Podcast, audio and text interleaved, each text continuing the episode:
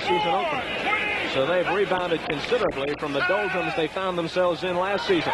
Evans airs go. one out deep. He wants Scott. He's got him. Touchdown. Evans playing hurt with Golden Richards in motion. Pitch back to Walter Payton. Change of direction. Daylight for Walter. Look out. Here he goes. 15. Across the 10. Across the 5. Touchdown, Walter Payton. What a runner! What a runner, Walter Payton. There's learning lessons through all of it.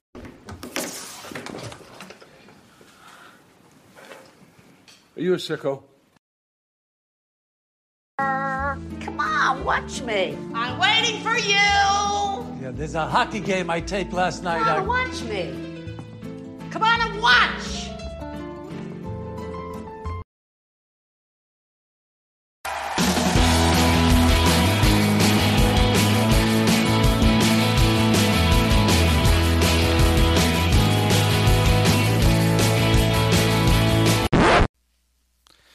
Welcome back to another exciting edition of the Pointless Exercise Podcast. It's time to remember this crap with Mike Donahue.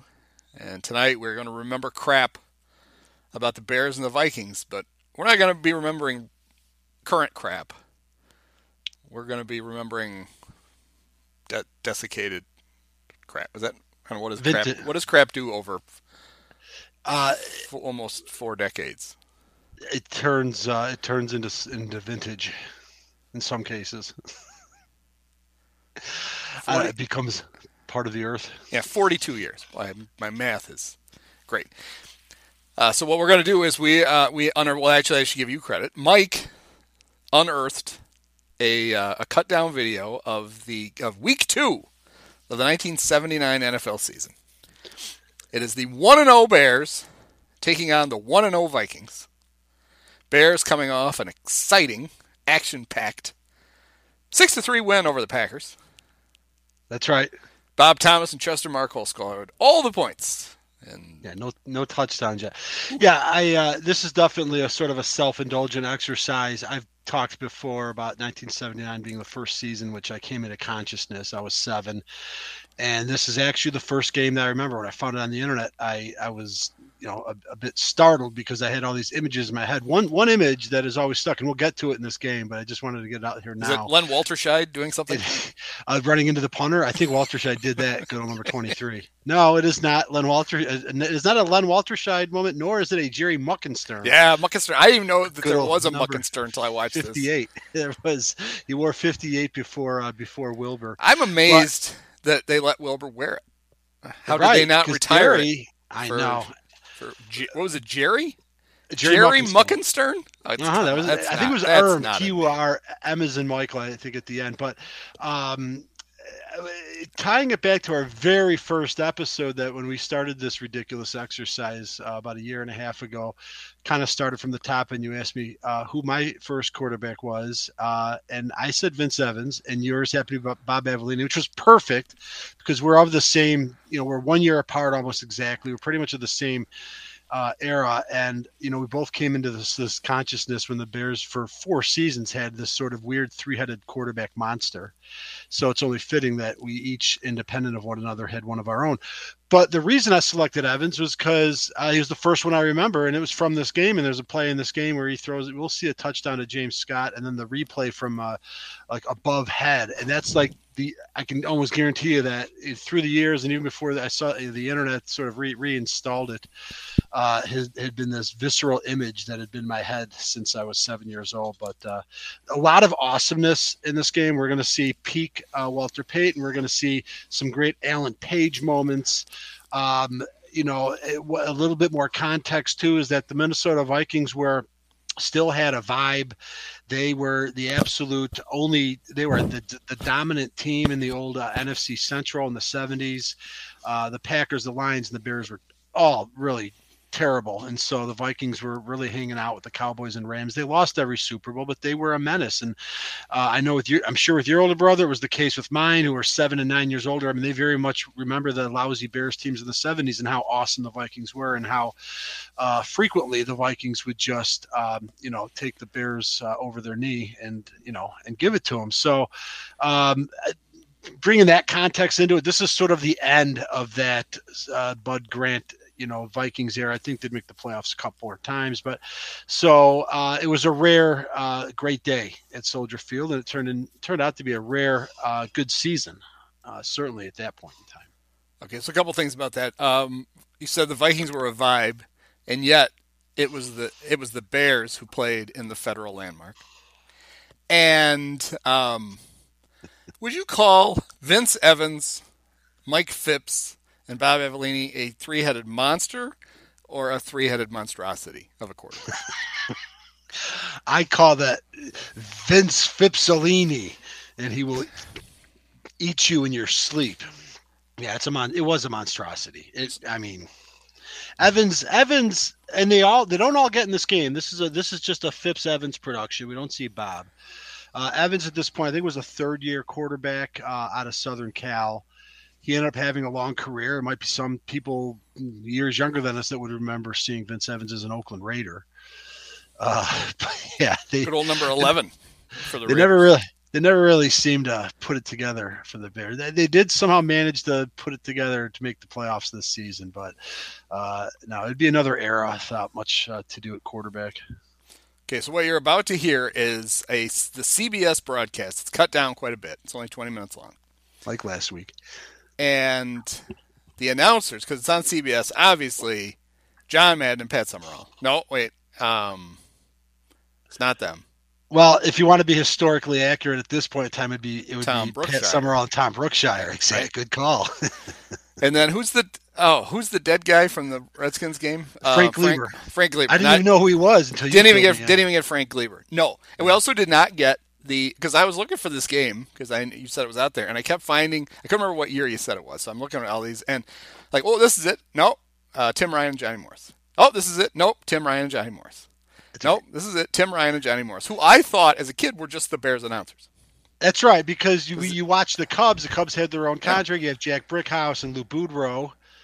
Uh, yeah, we didn't quite pick up on the fact that it just worked out that way. Uh, Johnny Morris, of course, has uh, we probably mention Johnny Morris's name every week, and it's usually yeah. as a sort of ironic punchline. Uh, because it's not Johnny's he, fault. He's the all-time leading receiver. It's not, in and Bears you know, history.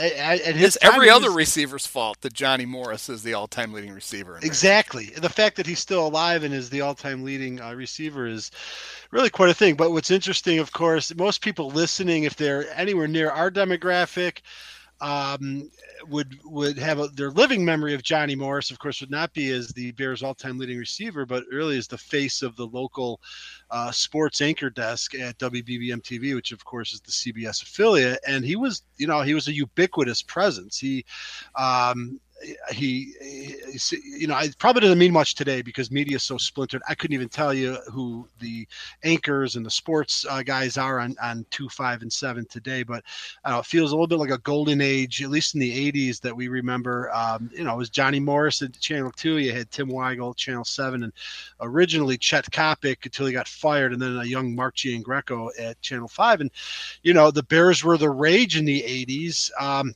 and even though Johnny was an ex jock, like we talked about, uh, came from that generation where it's a little bit easier for ex jocks to go ascend all the way to, you know, play by play duties, lead anchor duties. We mentioned Frank Gifford and Pat Summerall. He was an ex jock, uh, but he would he would scoop those guys, those journalists, those J school guys, those reporters like Giangreco and Weigel, uh, because he was a former Bear. He, you know, and he, you know, he uh, used his connections with the Bears to get into the media, and he was a former player. He could, he, he could just call down to the ticket office and he could ask a young young George McCaskey. hey, George, you got any scoops? Right.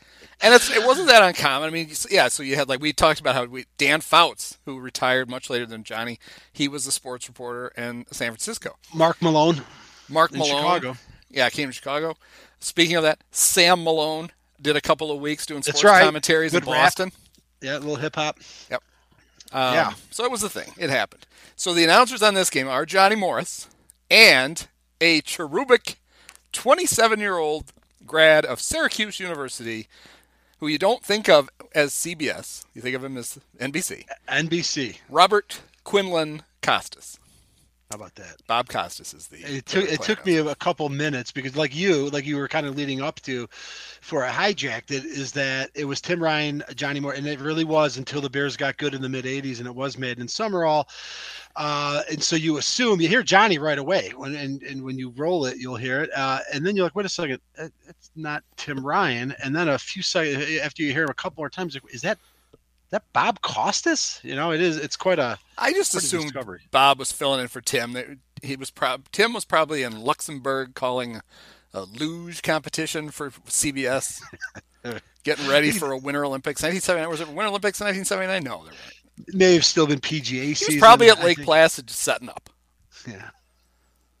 Um, because uh, right, the Winter Olympics would have been that winter, right? Uh, that's a good call. You're right. Early yeah, 80. That's Eric where, that's Heiden Tim the was. U.S. Uh, hockey team he was, was, just a few months later. He was getting ready for the Winter Olympics. That's that, right. But they were on ABC, so he probably wasn't doing them. Anyway. Right. No, that's a John McCabe joint. Yeah. So anyway, um, we're going to do this a little different than last week. Last week we uh, only played the audio of a little bit of the game. This one because um, I just feel like there's more things that get said that we want to comment on. We're just going to roll the audio and then we'll stop it to talk about it. It's probably an easier listen for easier to follow along than with us trying to do it. Now it's a cut up and it's literally just starts right in the middle of a play. You don't get there's no there's no stand up at the beginning with little Bob and John. It's just yep. I turn this thing on and in all his glory, there's ready, the, the, finest quarterback in Purdue history, Mike Phipps, is in the is in the middle of a play. Looks like he's about ready to fumble, like like always. Um, mm-hmm. So. Uh, can get the started with that here. A smart guy would have uh, already had this ready and queued it up, but you don't have a get what you pay for on this podcast, kids. Where's, where's Arne Harris when you need him? Inward. A third down play for Phipps. Firing over the middle. Walter over the middle. Walter who pulled it in. It was. So yeah, so they start us on a just a random third down. Um, but I love the fact that um, neither Johnny or Bob knew that Walter Payton was the one who caught the pass. Well, it's not every day you see a, a halfback running a down and in about twelve, you know, eight yards or so over the middle of the field on a critical third down. Well, the weirdest thing about this is, uh, it was like third and looked like it was like third and eight, and the Bears threw like a fifteen yard pass. I yeah, he went out further. Yeah, that might have been the last time that's ever happened. Maybe that's why they showed it. They sent the film off to the Hall of Fame. Yeah. But anyway, a very nice catch by Walter.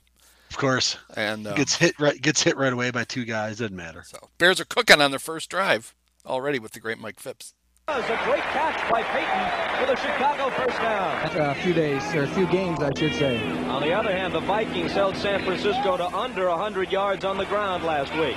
Phipps flips it out to Payton, and unless Walter can slither away, this is going nowhere, and it's a loss of about five or six. That's a typical Bear screen pass when they do run them. Um, he only loses five yards. Yeah, and and I know this is cut up. We don't know if we're seeing every play. It could almost be a, a Payton highlight reel, but so far we've seen two plays. Pass, just dump off. Well, one dump off, but both to Payton. He was used to the workload, but it's yeah, not if, all the Bears had in offense. Yeah. So if you're one of the people who's gonna who's gonna want to watch this, and you should because it is pretty good. Um, you'll notice this is a very 70s offense the Bears are running. Um, Dave Williams is lined up in the backfield with Walter almost the entire game, and he's he's basically playing fullback, but when the Bears shift and they do it a lot, instead of you know um, having two backs, Walter moves up. They're basically playing with two fullbacks at a time in a lot of these. It's the weirdest thing you've ever seen. I it could very well be a testament to uh, how long they think the this Bears offensive line can actually well, hold a block. And, and, neither neither of them, of course, are really fullback no. size. I mean, right. Payton was a beast, but he wasn't. You know, didn't have a poundage. In the lineup right now on this third and 16 play. Third and 16. Backpedaling and unloading. Incomplete in the Bears Hilariously incomplete. That's a nice that's a nice looking pass from Phipps uh, because uh, the guy holding the yard, the first down marker was wide open and Phipps hit him. I mean that was yeah, was he right did. That's yeah. true. you know, and, and we don't know what happens on the subsequent drive for Minnesota, right? Right, because now the next play they're punting out of their own end zone. Um, I'm pretty sure that uh, if there were challenge flags, Neill Armstrong would have thrown one, and on that, and said, uh, "The guy who caught the ball is a Bears employee. That should be a first down." like, no, sorry, coach. A, he's out of bounds. B, he's working on the chain gang. I don't think we can't give you that. No.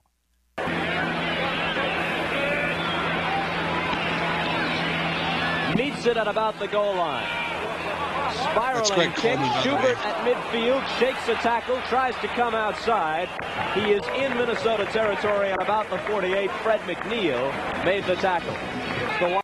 So that I didn't know that. So Franz Schubert, the German composer, yes, right. was the Bears punt returner in 1979. Well, look at how good his hands were on that, that punt. Amazing.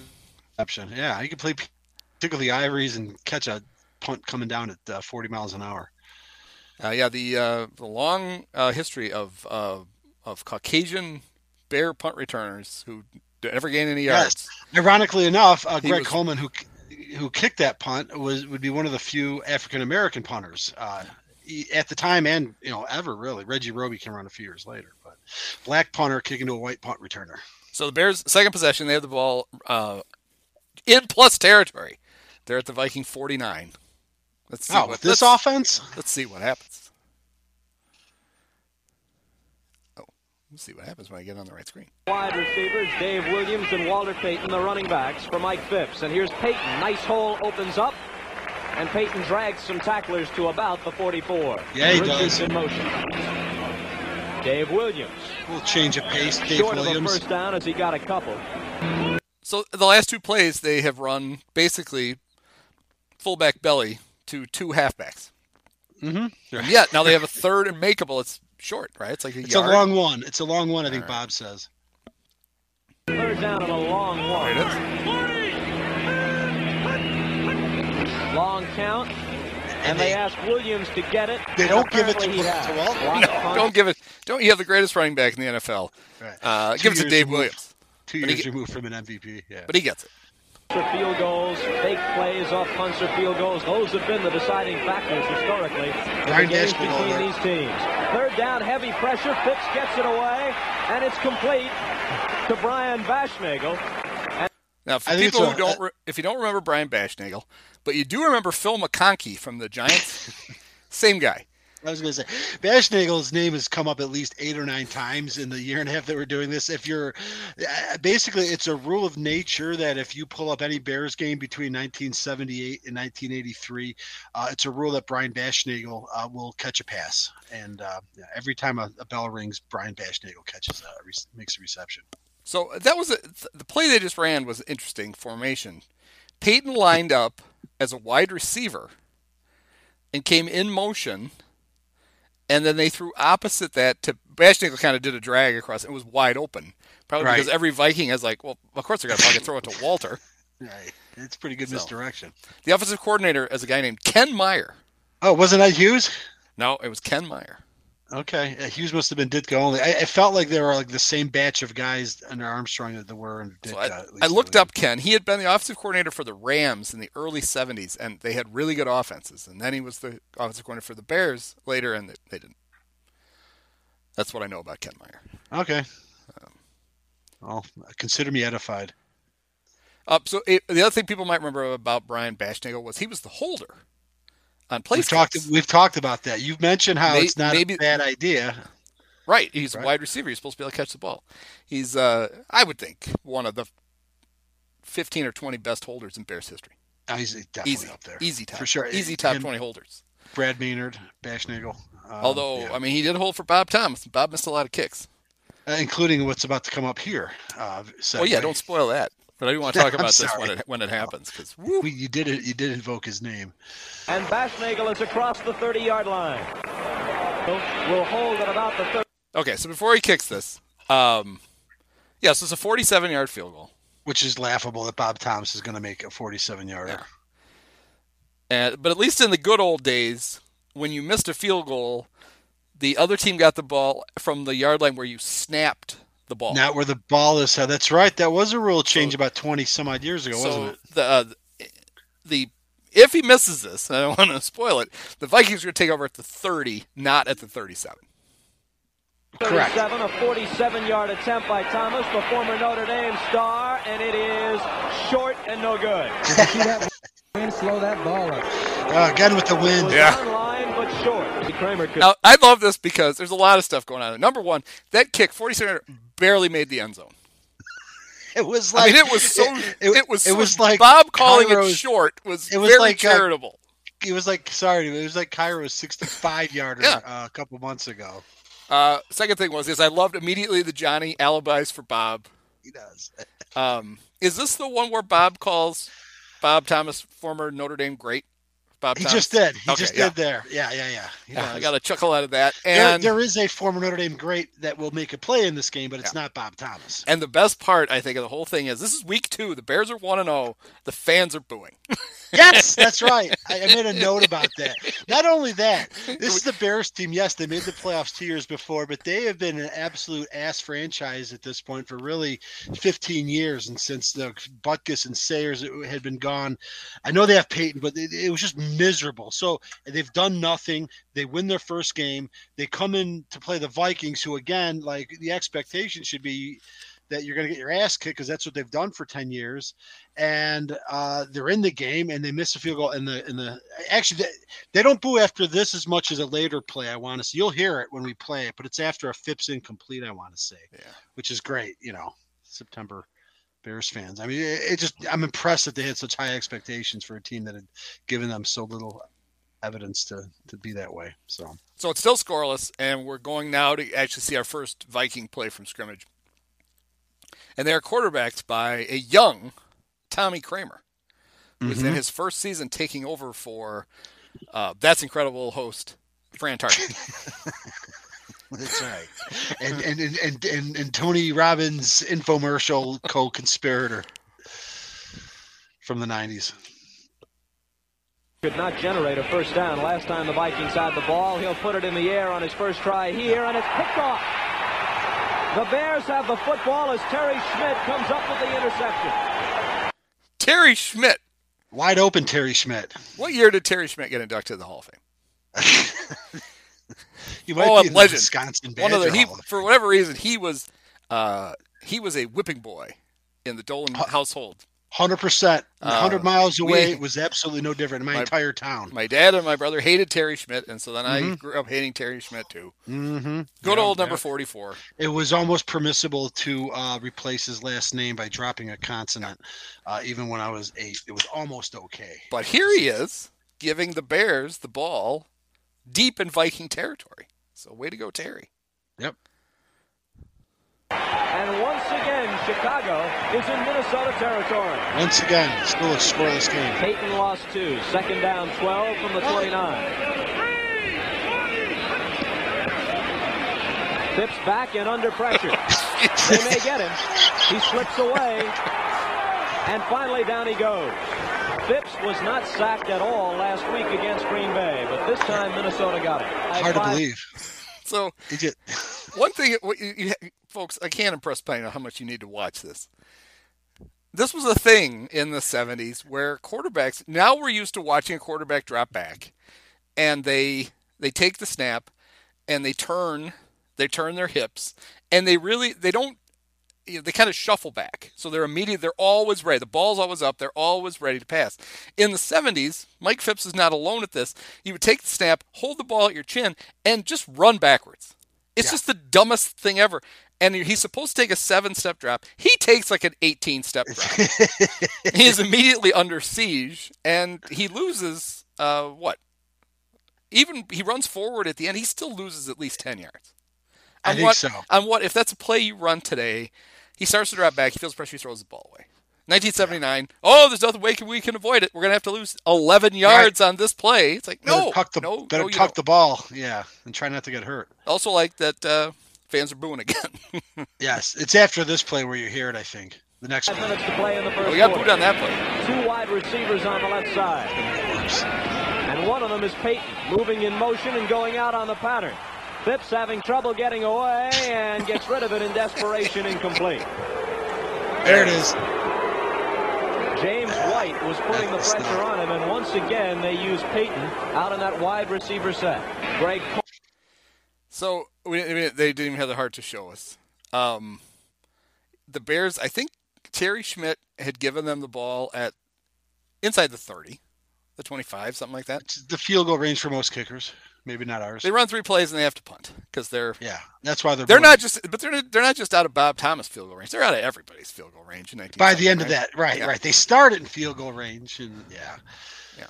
That play was a uh, a sidearmed pass to nobody. That was what that was what right. fired up the face. It was great. It was it was if you watch it, it's, it's just back to back hilarity. Watching like uh, I don't know at that point it's probably 32 year old Mike Phipps because he was drafted the same year as Bradshaw in '69. So yeah, just watching him try to run around, running for his life and getting rid of the ball. It's just it's uh it's quite a sight. But now we are moving ahead to again still in the first quarter, and the Vikings are punting again. Once again, yeah, punting right in front of their own end zone or in it. Yes, clearly a Bear fan is the one who cut this video up. He's like, ah, we're not showing any of that Viking shit. That's right. Uh, Chuck Foreman, screw him. Yeah. Coleman standing inside his five to punt for the Vikings.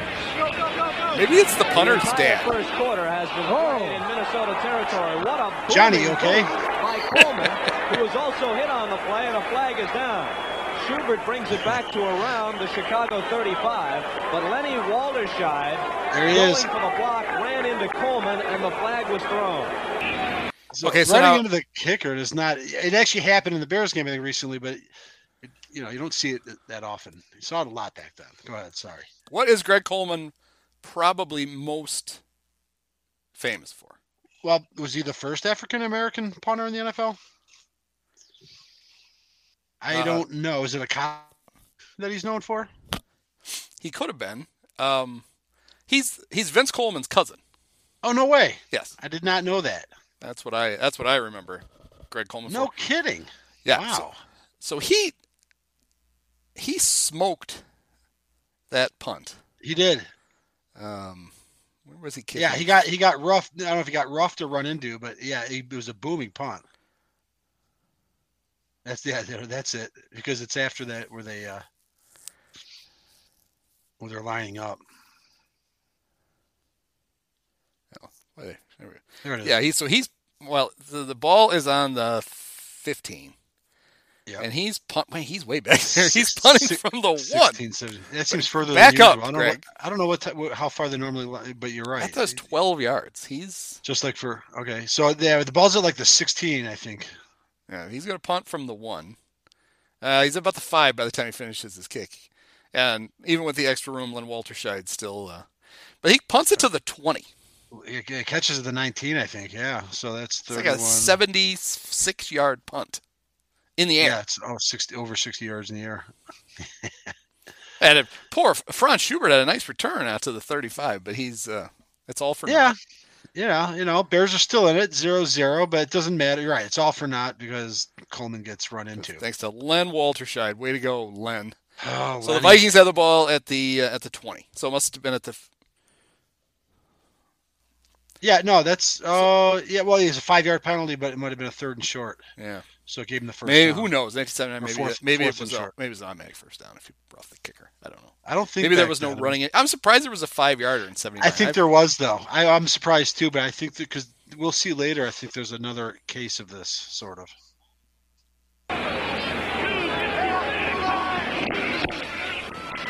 Keeping it on the ground and pitching it back to Ricky Young. And Young, with some running room, has a nice gain on first down before strong safety Doug Plank stopped him. Hey, Doug Plank. Doug Plank reference. Drink. Goal number 46 forever immortalized in the Bears second defense. down three from the 29. Pitch it back to Ricky Young again. First down Screwed. yardage for Minnesota. Alan Page uh, on the tackle. Bobby Morse sighting coming up here, so. But for the first time, the Vikings Oregon begin Duck to move the ball. Just over a minute to play in a scoreless first quarter. Kramer with a short drop and quick sideline throw. He finds Ahmad Rashad, and Rashad is pushed out of bounds by Virgil Livers. Oh, a lot of great names in that one clip. Who else? Who did I miss besides? Well, we Rashad? had we had Ahmad Rashad and Virgil Livers. Oh yes, right. I don't know why I loved. I, of course, I was a kid. I was sure his name was Virgil Livers.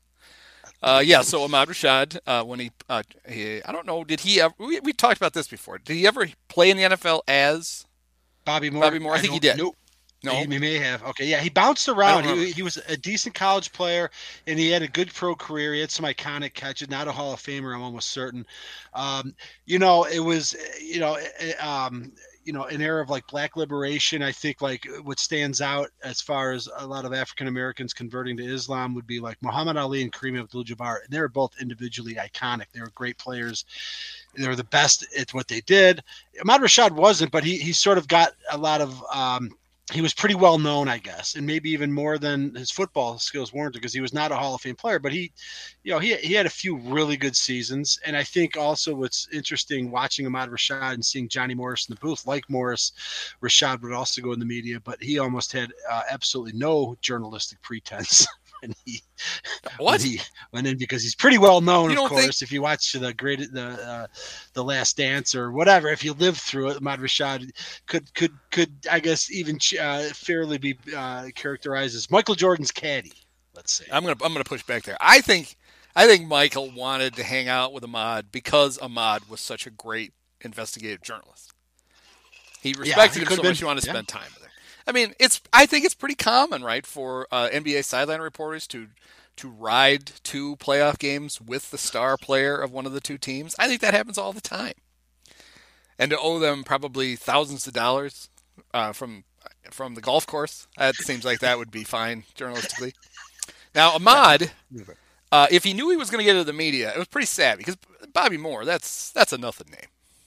Robert yep. Moore, big deal. But Modric, that's a good name. He picked it. He picked a good one. It did. It had it had some flair. He it was like it got your attention. It were little kids, even if he wasn't as good as he was. It was you, you would kind of know who he was. And then Ahmad is in one of the one of the most iconic pictures of the 20th century. It's a picture from his own wedding. Mm-hmm. And um, you know, he married uh, Phylicia Allen, who would be uh, who was on uh, Phylicia Rashad, who was on um, the Cosby Show. Mm-hmm. Claire and Huxtable. Her sister, Debbie Allen, famous dancer and I did not know that. Actress. Holy cow! You're dropping all kinds of knowledge on me tonight. And of course, Ahmad's groomsman in his wedding, Bill Cosby and O.J. Simpson. Oof. There is a great picture of that group. Love it. Um, the only other thing is that when uh, so Ahmad actually did, of course, his segue into media was as a football uh, analyst. That's you know what he was going to get paid to do originally. So I think he did do color commentary early on. Uh, you might remember the Thanksgiving, I don't know, circa 1987, 88 when he actually proposed to at the time Phylicia Ayers Allen. She became Phylicia Rashad. Right. Uh, live on live on uh, the national pregame show uh, on on NBC. So there, I'm sure you can find that on YouTube. Turn in Minnesota. Big third one, big play. Foreman will ever regain. Come on, D. Fantastic form. He tries for the first down over the top, and it's going to be very, very close. So Chuck Foreman's still playing. Right He's at the end of his career. Get up and over all that traffic, and it's as you said, Bob. It's going to be very, very close.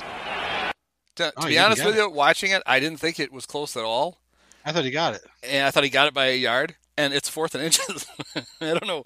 Uh, right. That was in it the was... good old days when guys like Walter Payton and Chuck Foreman just tried to jump over the pile all the time, which is cool looking, and then kind of ran out of fashion when linebackers figured out uh, how to meet you at that. Yeah, right. And, and in so doing, it probably created some of the greatest highlight reels because uh, that was an incredible thing to see two humans, like two lions, jumping so, at each other. Fourth and inches, scoreless game, still in the first quarter. Balls on the uh, the Vikings are on their own 46. So I'm sure Bud Grant is just going to send out the punt team. Uh, Buddy's like, you yeah, fuck it, it's the Bears. They couldn't score if we left them alone in the stadium. Let's just go for it. Right, like nowadays, this is so not controversial, and I don't even know if it really was then, but it wasn't that. You, you know, I think it was a little more conservative. I don't know about that. Because you're, you're, on your side of the, the fifty. The current coach of the Bears, well, in, a, in an we eleven know, an eleven point game in Green Bay the other night, I know, I know, punted on fourth and inches in the fourth quarter. I know it's. I know. Thanks for reminding me. Even Bud Grant, 1979. From their own 46 yard line, this will be the last play of the first quarter. That proves to be wrong. Everybody bunched up at the line of scrimmage. And I think he got it. There's a flag down. Offside. First. King's turn. So I want to talk a little bit about this ref. The black hat. I don't know. I don't know who he is. Um, I couldn't figure it out at first. His he's very awkward with the with all of the signals. Yes. And it wasn't until uh, a later roughing the kicker, where he gives a rocket kick, that I realized he's left-handed.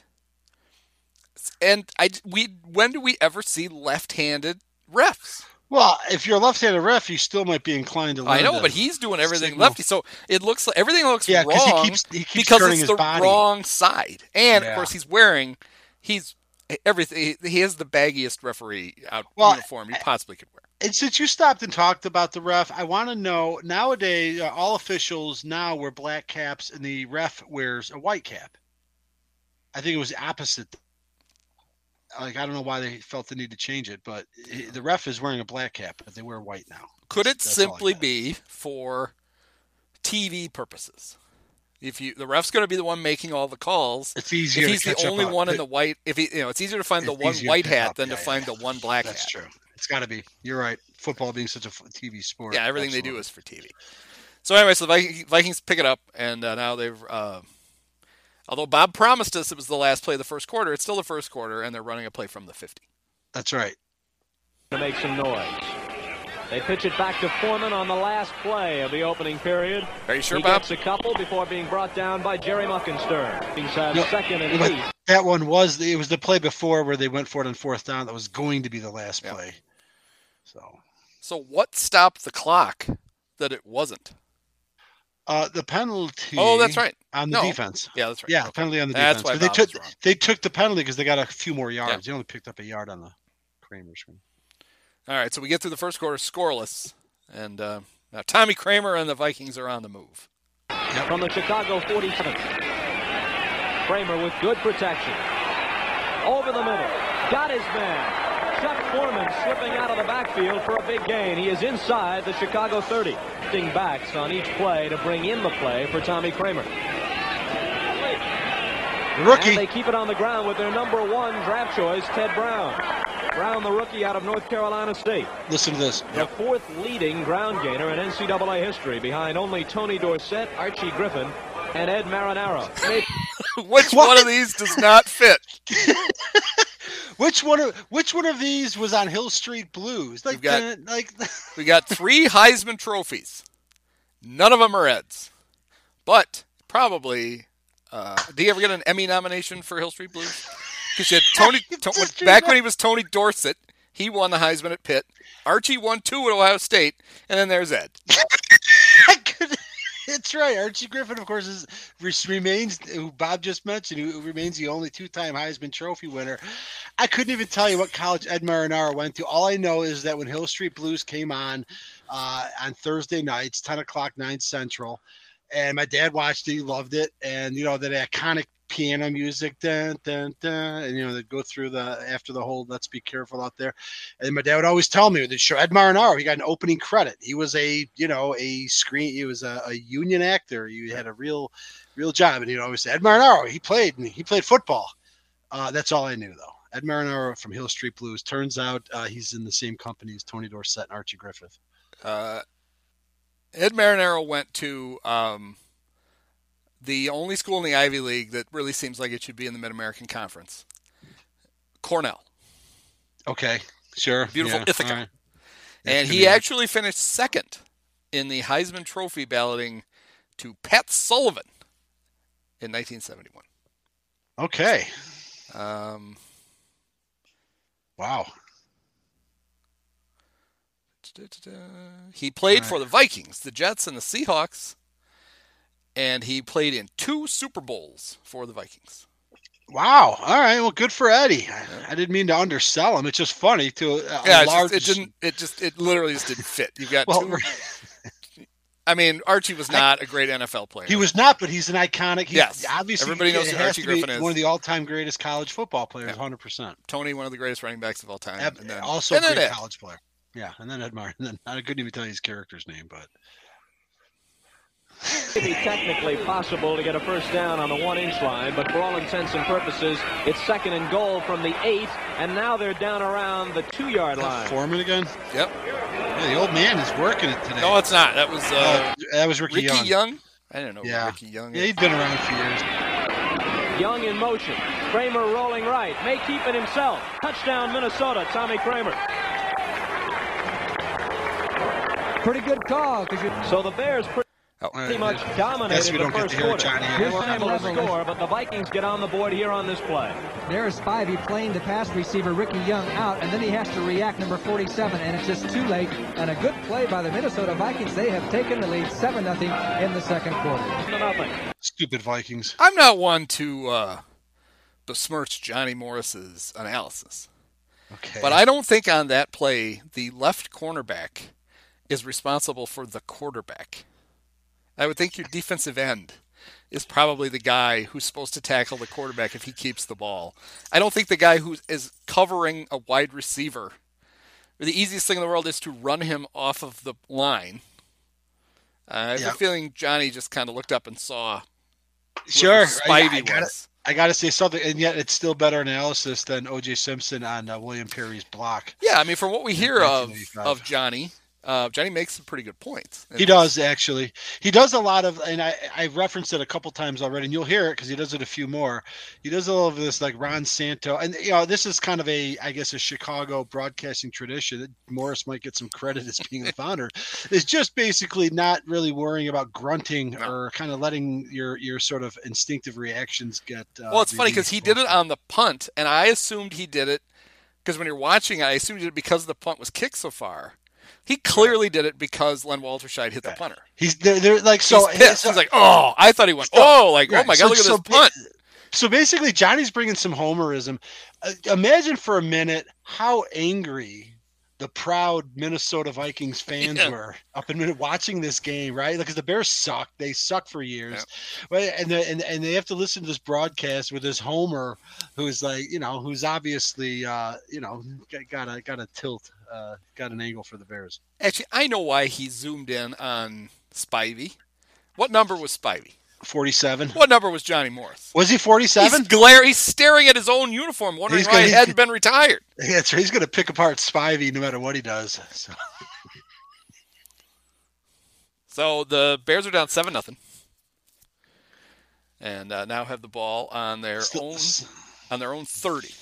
Yep, still second, still second quarter. The touchdown by Kramer a moment ago. The first one yielded by the Bear Golden defense Richards this motion. year. Last week, all they gave up was a Chester Marcol field goal against Green Bay. Walter Payton turns the corner. Good game for Walter. That play right there is just a vintage pace. It's only a seven-yard run, but he picks up the first down. He didn't really have much of a hole. I mean, just little things like that is what I really Well, appreciate. and right? seemingly for the first time all game, they actually lined him up at halfback depth, and they just and ran, toss to him outside of the guards. instead of handing him the ball six inches behind the line. They're like, hey, let's especially with Yeah. this. I mean, I don't want Give to, s- I don't want to besmirch, you know, Ted Albrecht and Noah Jackson and whoever Right, else is on sorry. this line. Yeah, and Dan Neal. But uh, yeah, they Walter needed. We talk about David Montgomery having to break three tackles to get to the line of scrimmage. I mean, that was Walter for the first many years of his career. Yes, sir. Honey, you and I did the game last year against Tampa Bay when Walter went past the 5,000 yard mark in his career. The only Benchmark. man ever to do it sooner in his career was the great Jimmy Brown. Payton again. Small hole turns it into a big No, game. no sooner does Bob He's say it than Payton has another nice he's one. He is in Minnesota territory. Scott Studwell finally stopped him. On a Do you think uh, Jim Brown liked having Bob Costas call him Jimmy? Uh, it probably as much as Walter Payton himself liked Mike Murphy calling him Wally. Wally, yeah, yeah don't call me Wally. Officially, Payton with 28 yards on six carries so far. He got eight on that play, setting up second down and two. Baschnagel in motion left to right. Mike Phipps on the handoff to Dave Williams. Williams might have been stopped for a gain of only one, but he forced his way forward for a Chicago first down. Baschnagel on the move. Williams on the carry. Uh, sure, just keep going to Dave maybe Williams. four. Sure. It'll be a third down play. Now you First. Bears need a yard to keep the drive alive. Phipps may keep it himself. First down yardage. I'd, then he's I'd say down by Bobby's John grown, Turner, or Johnny's who grown up is warranted there. You see Mike Phipps but try to degrees. So gamble the- I mean- outside the, the end for a first down. So everybody in Soldiers Field thinks that you know, well, you need a yard, just give it to Walter. No, they run they run a quarterback sweep with Mike Phipps. That's why Johnny's like, oh, but Phipps got He it without, without any picked problem. up. He picked This is Phipps's year. on the field as the Bears won 6-3 last Sunday against Green Bay here. Phipps with a short drop and oh. quick throw to the sideline. Johnny's Got his man James Johnny's Scott. into this game, Scott man. spinning away from tacklers. And there's dragged James Scott. Scott, who led the Bears with 42 receptions a year ago. the most the most bear comment ever. oh, was there? I forget. 1970. Did they only play six games? Be sure you Is that what happened? Be sure you rack that clip and play it at the beginning when you're done tonight. Led the team with 42 receptions. This is this is from 1941, right? Yeah, no, no, no. right. This All I right, mean, then. yeah. I know it's 40 some odd years ago. Then we had that incident in the islands, and everything changed. Eight-year veteran from Purdue, Mike Phipps. They're going to double James Scott.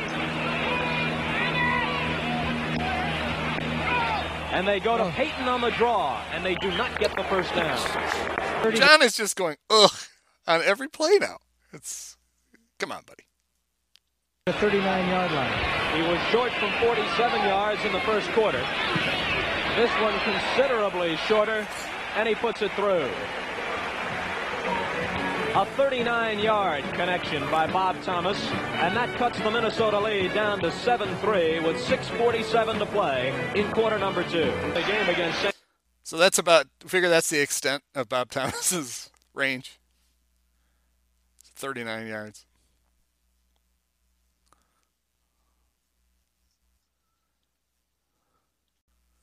All right, so the Bears. Uh, so it's now it's seven to three. It's a shootout on the lakefront, Yep. and the Vikings have the ball now at their own 31 and a half, going left to right on your radio computer dial. Thanks, San Howard. Francisco Howard a week ago, which helped set up the winning touchdown. Pitch back to Foreman. Going Yeah, when are they gonna nowhere. use the Dragged down rookies? by They keep using the old man. So the Bears second I still. How is there a guy named Muckensturm? Yes, right. just- That's great. That's Muck. It's great. So Jim Osborne, who owned a, uh, a car dealership in Freeport, Illinois, for a long time. Did he really? Yes. So you have some Jim Osborne's. We've talked about it before, and like he he he's a he was really a good player. He was Yeah. a good lineman. He's a good compliment to Page and Page's uh, sunset years. Yeah, his biggest problem was that he was born a little too soon, right? Right. He missed because he was. I think he finished in '84, and then they went. He was Bowl on the '84 team, but he might not have even played in the playoffs. Uh, uh, but he was he was a he was a regular presence uh, the first part of the '80s and the late '70s. secondary has done a good job on him. Third down and 11. All kinds of pressure. He eludes Hartenstein. He eludes Muckensturm, then Hartenstein grabs There's him your from guy. Behind. Mike Hartenstein. is sacked. The Vikings will punt. Was greeted Mike Hartenstein. This prettier words have never been spoken than Costas did there with. He eludes Hartenstein. He eludes No, he, Muckensturm. no, he right. and then he is caught like- by Hartenstein. It's almost like if you're going to broadcasting school, you have to say that, you know, articulately. Yeah, it was the, it was the Tinkers to Evers to Chance of the Yeah, 70s. yeah. Hartenstein and Muckensturm. oh yeah. And so now, uh, despite the fact that the Bears' offense is a juggernaut so far today, there's a quarterback change. Vince Evans There he is. is coming in. We are uh, now officially two thirds of the way towards a official Vince Fipsolini, but unfortunately will not happen. Well, unfortunately for you, not for me. I, Yeah, right. Triggered by the sight Really of fortunately for all of us. by all kinds of cheering from the Chicago fans. He is their number one choice. He pitches back to Walter Payton on his first play from scrimmage. Walter finds some daylight. A flag is thrown as he gets out across midfield. Number 87, holding. I don't even know who 87 down. is. Tommy Waddle. But he ruined a nice Payton run. And you know, if you cue that when you see it, folks, it's around the 850 mark. One thing that you know, you I had almost forgotten about Payton. I love watching these highlights. Is that how much he enjoyed delivering the blows. He, you know, there's always a contrast that Jim Brown was was was very happy to make between Payton and Franco Harris. Franco had that reputation for always going out of bounds. Uh, Payton like he was going out of bounds on this play. Like, you know, he's not going to get a home any more yards, but like before he's like, well, before I go out of bounds, I'm going to run up field, drop my shoulder, and fucking put a hit on this little ass D back that thinks he's going to bring me down before I go out of bounds. It it's just beautiful. What struck me about this play was uh, Cost at the beginning. Bear fans super excited that Vince Evans is in the game. That might be the only time well, no, isn't that isn't that the narrative though? The, the the back he is the backup quarterback yes. at the like. At if I have day. to see this fucking Mike Phipps one more time, hey, it's right. another, it's a different guy. Yeah, yes, the, the backup quarterback in Chicago is a, perennially a folk hero. Absolutely. 0 1 coming third and 21. Oh, and third and 21. He was third and 21. From his own 25. No blitz. Uh, and the pass knocked down. oh, and, and, he still got Randy sacked. Holloway got in there that time. That is the third deflected pass by the Minnesota I, front I four. Third and ten. All right, so um, the Bears. So it's the fourth time for the Bears. We don't see the punt. We see the Vikings at the ball at the at their own 35, and it's third down. So here we go. Yep. And 2.42 on the clock. Kramer has time. Now that protection breaks down, and Tommy Kramer is sacked had to be a good job by the Bears secondary because Kramer did have enough time initially. Greg that was Jim Osborne, by the way. I think he got credit for the sack. They don't mention Alan Page, who may have gotten a half sack, but his name will come up later. Yeah. Coleman getting set to punt. Bears have a couple of minutes to work with once they get the ball. The Schubert across the 35, across the 40, and out of bounds. Good field position for Chicago, and a minute 59 left in the half. He was now, the... folks, you got to see this. Schubert gets up so much speed in such a short amount of time. Yeah. When he gets out of bounds, he has to run past the Vikings, jump over their bench, and into the Honey Bears. the Honey Bears. Yeah, this is what a good. This is five years before six. six Super Bowl season was okay, the last year six of the years Honey before Bears. Vag yeah. put the put the kibosh. Yeah, uh, those tr- those yeah those trumpets, those trumpets, I should say, or trumpets. Which yeah, trumpets too. They didn't even replace them with a marching band. Rose Bowl MVP back in 1977. Vince Evans was the Rose Bowl MVP. Uh, must have been. Bob That's says crazy. so. It's got to be true. He played Phipps midway through the second quarter for the Bears. He pitches back to Walter Payton. Walter turns the oh. corner. Has Another one. and stops the clock the by getting out of bounds. Nailed it. Now this is the play. Rebounded Stop. considerably from the all right, this is the play that I talked about at the beginning. This is like the first time I like my eyes were drawn to the TV. A couple family members were at the game. My brother is like Brian's like you know watching it with me, and he's into it because he's older. But this is the this is why uh, Vince Evans is the first quarterback I think of when uh, when asked. The doldrums they found themselves in last season. Evans airs go. one out deep. He wants Scott. He's got him. Touchdown.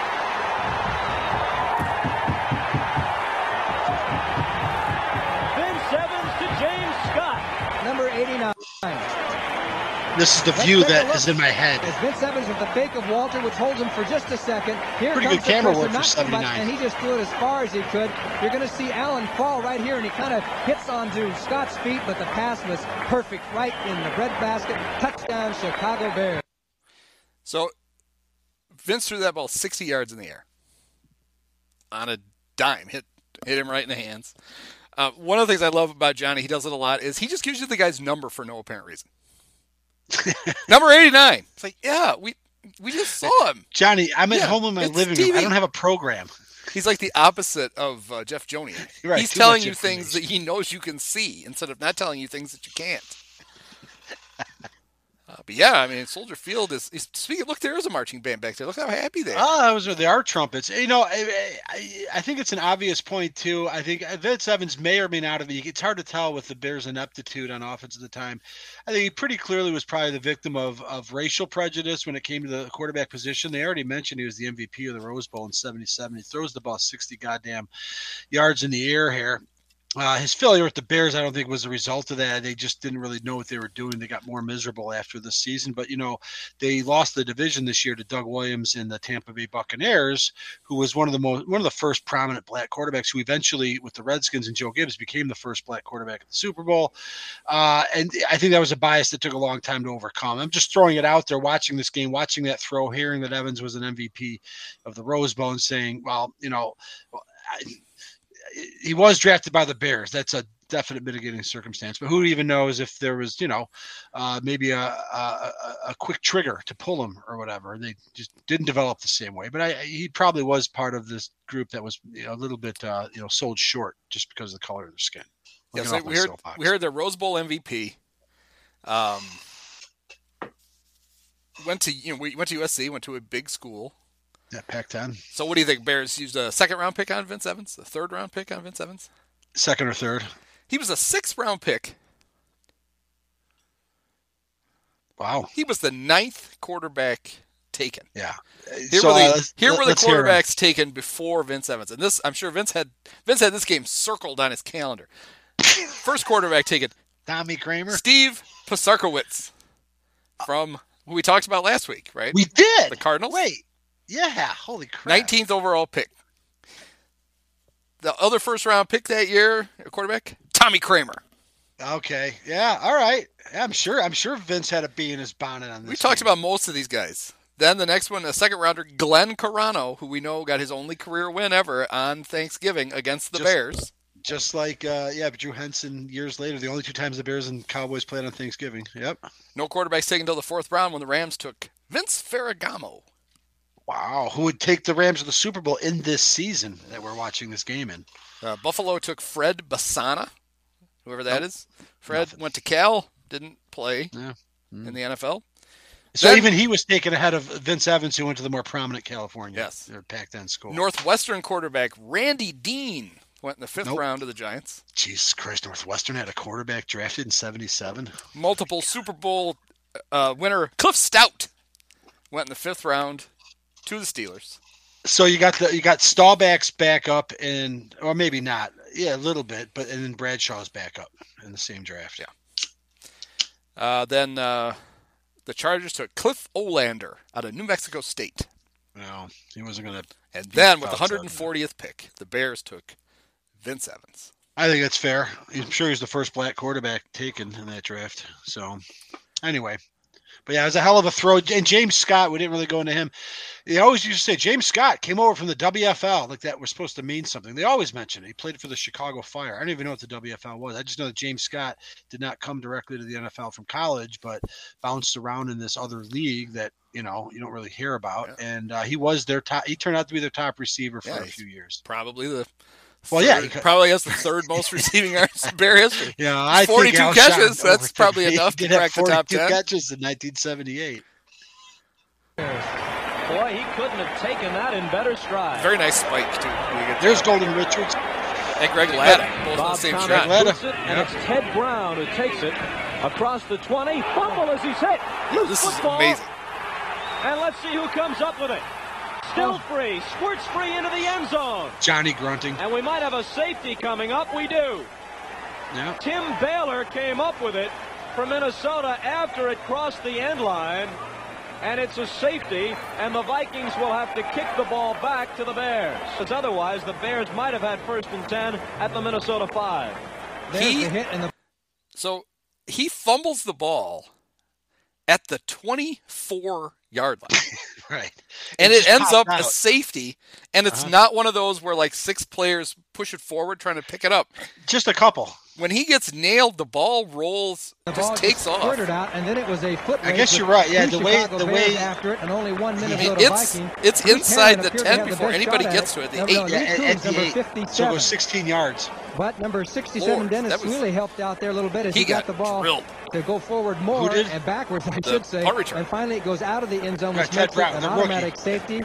The Vikings will have to punt to the Bears. The score is now 12-7 Chicago. All right. I like that Johnny called it an automatic safety. what other kind are there? Can you, is there a manual version Yes. that we can? Right. We got the, would you like the four speed or the five speed safety, John? talk to Jim Osborne. He's going to buy a car dealership. He'll hook you up. But nice. By the way, great Soldier Field fact coming up here in just a second.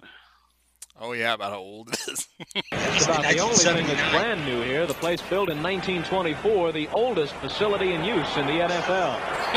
Schubert takes the kick, finds And- a hole, good and that's- return, you know, that's coming on the heels. to break Chicago's way. It's coming on the heels of him basically saying it's one of the few new things in the stadium. Like, yeah, yeah, what, what was he, talking, about? about. I'm going to guess the scoreboard. Something. Uh, no, because that, that big scoreboard was not there in '79. I'm gonna say possibly uh, the uh, what would it be? they added I a got- toilet. no, the north One. the uh, the the north stands Mm. because Soldier Field, as you see it in this picture, is different from Soldier Field when they first moved in in '71. In '71, they didn't modify the seating. And so it was that humongous track stadium, and so the seats, the Yeah. original seats in the north uh, end zone, were like 60 yards from the end zone. And I remember, like, because our seats were our seats were on the uh, northeast, and if you went under our seats and kind of walked north underneath the stands, you'd go behind this wall and you would see, uh, like these the. It was like being in the Roman Coliseum, not really, because it's you know whatever. But it's, It's like older. you'd see like it's older old concrete Coliseum. Right, right. But you see like these old concrete steps that were behind it.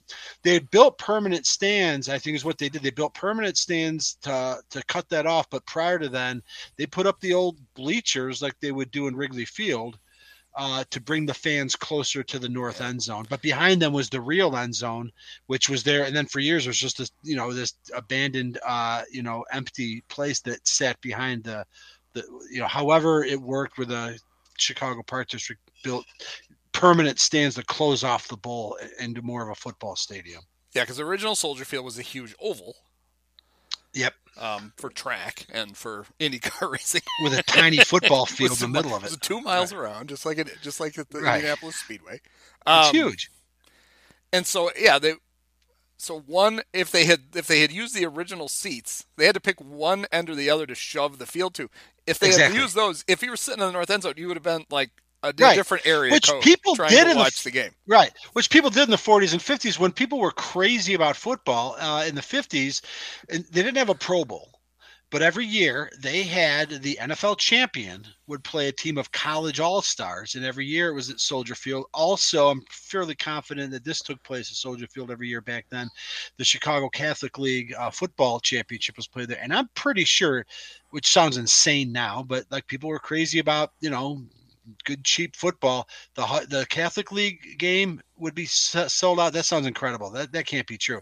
But certainly the college all stars uh, versus the NFL champion at, the old at Soldier Field long before the Bears moved in there with uh, with uh, without being modified and having hundred thousand seats and having the north end zone or wherever they put the field uh, would be like a sellout. So I can't imagine being all the way in the north end. Uh, You can't see with that.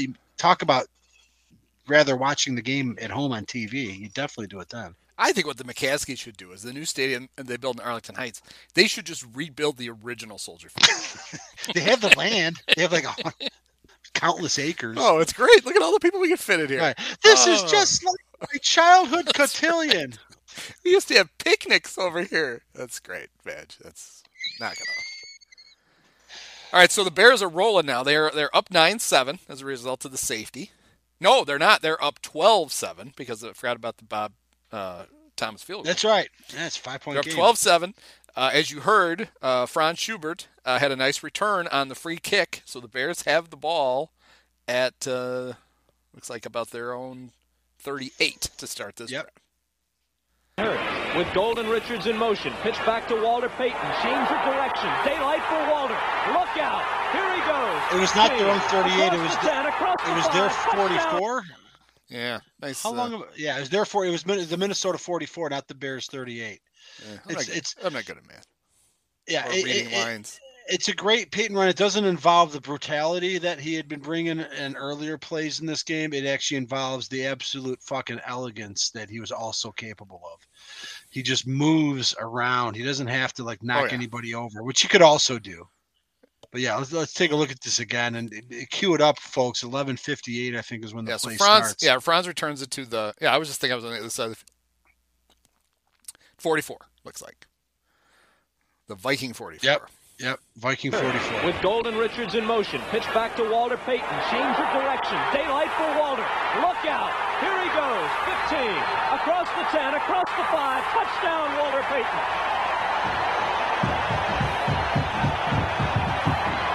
What a runner. Finn Simmons tries to throw him into the stands.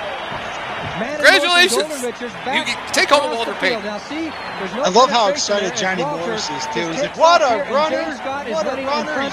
of Nate Allen. It's 89 and 25. Here's where Walter shifts the ball, waits for Scott to throw his block, and then cuts back into the end zone. He does it all. He does it all, and like Johnny, it's, it's kind of fun to like capture Johnny's exuberance because he is a fan. Obviously, he's he's made Chicago his home. He's been there forever. He he was a broadcaster covering these shitty teams for years, and um, and and meanwhile, you know, he's covering the Vikings, who are, as we've already established, are beating the Bears like a drum year in and year out. So, you know, it's kind of fun to watch this. You get this feeling that Johnny Morris, in particular, is enjoying this. Yeah, it's a it's a great run, and it's um, I noticed it on this and on a couple of runs later in the game. Uh, for as lousy as the Bears receivers might have been at actually catching the ball, They could block. they are really good blockers. And Bunch of Dennis maybe we're just not used to seeing receivers actually block anymore down the field. They just kind of, of course, we They had don't. the example of Allen Robinson just kind of slowly running by a Packer. the other day. Um, well, he stood in front of him for a bit. yeah, his block. He off. He's like, I'm gonna go to. I'm gonna go get some Gatorade. but Golden and um, what's his name from the World Football League, with James um, Scott. James Scott, are blocking. They're, they get down to the five yard line, and they're still blocking, Yeah, and it's the reason Walter scores. and Payton was reading the field like Yeah. the fucking Terminator, and just he didn't even And, get touched. and Walter does. Walter, yards. it looks like makes it kind of easy to block because he's using you. He's just going to cut right off of you. right. So just you know, get get in that guy's way, and then he won't. I'll he'll he's just going to run into you while I go by. You, you picture Payton just putting his hand on the back of the blocker. you know, go this way, and then I'm gonna go the other way. Vikings of the second half have been a nightmare for Bud Grant over the Minnesota Vikings. Yeah, in your face, Bud Let's Grant. watch Payton again as he scoots 43 yards for six points. He's now carried I mean, th- 12 th- times. this run 84 itself would be on the all the, the Walter Payton top It's 50 highlight highlight reel. I'm guessing, but So we're we're already in the third quarter, and the Bears are up now 19 to seven. And he said Walter has what 83 yards. Is that what you just said? Walter has 12 carries, 84 yards. 84. All right. He's going to get a lot more, folks. Yep. Right. Rashad is wide to the left. Kramer looks for Rashad. Rashad makes a little turn in move and turns what should have been a short gain into a big one.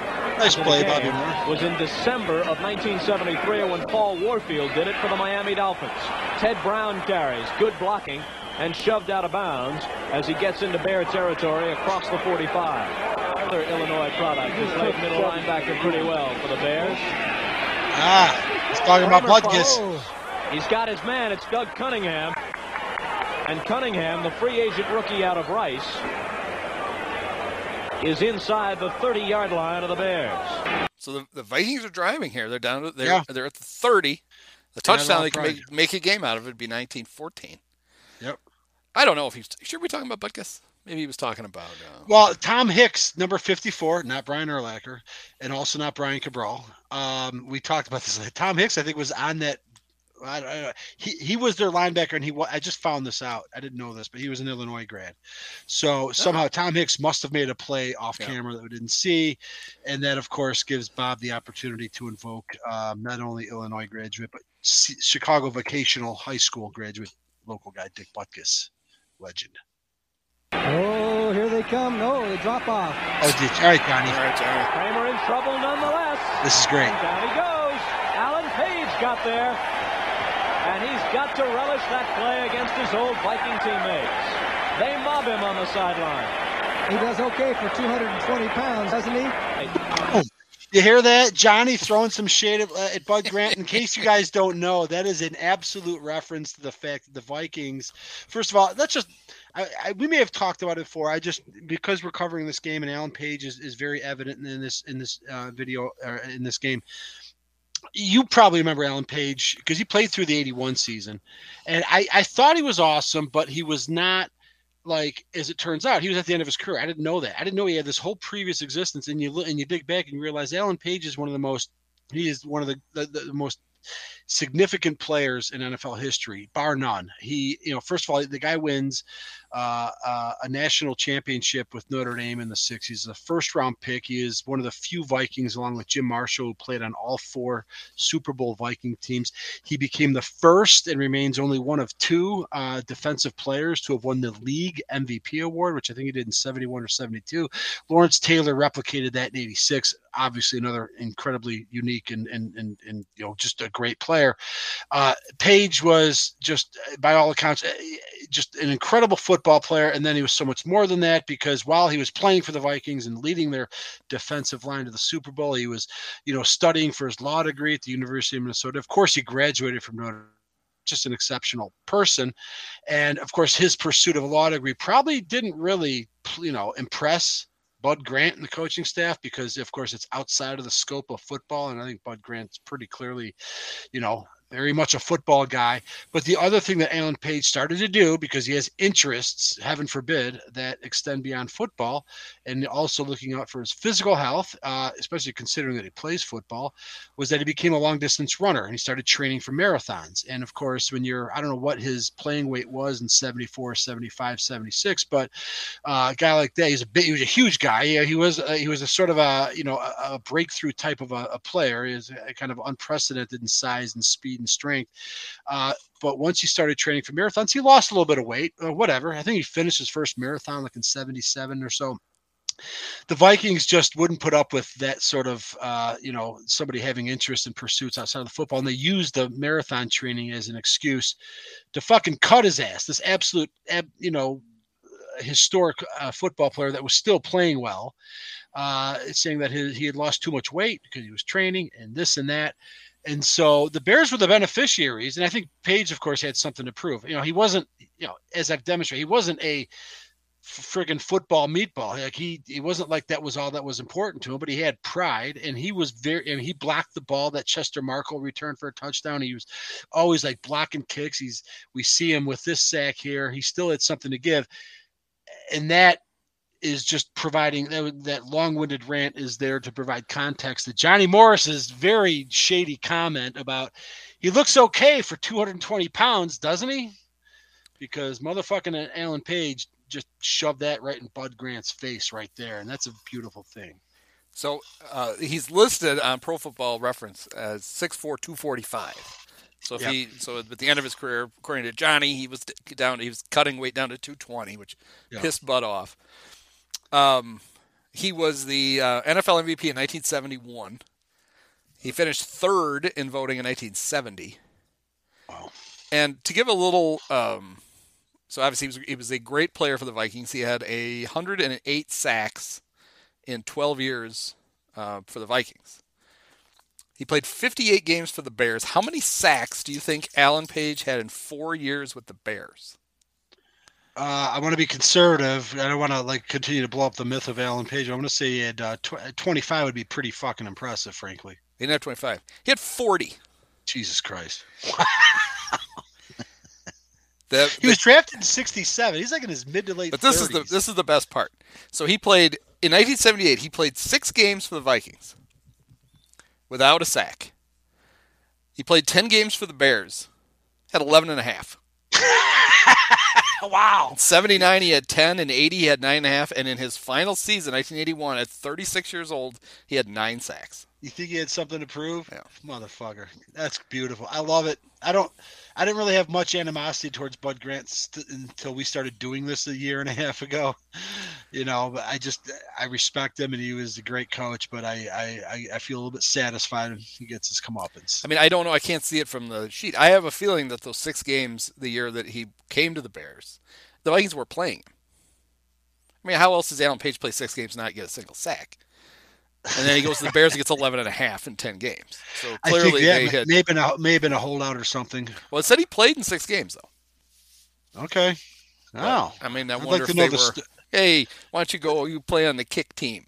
You can go. What a what, a block for extra points, Alan. What a bunch of ingrates, man. He is like one of the greatest players ever, and that and he was only 10 years in the league, and that's how they, they treated him. But he got he got the last laugh, so it's a it's a happy ending. So after the sack, the Vikings must punt. Uh, Vince Evans and the Bears have the ball at the three, Four? The sun obscured my view. Now they have seven seconds to get it off, and they do. Walter Payton on third down. Does he keep their drive alive? He does. Walter Clutch. Payton got the first down. Scott Live. So it's just a sweep for a first down in the third quarter. And do you see Noah Jackson? Yeah. He runs through the middle of the TV screen with his arms in the air like they just scored a touchdown. They are beating the Vikings. Didn't happen a lot. Richards wide left. Back set up in the eye, and they pitch it back to Walker. Needs three yards. Tries oh, to turn back to get them, struggling forward. And I think he's going to be short. They're prepared to go with a heavy rush. Was, Everybody coming after it.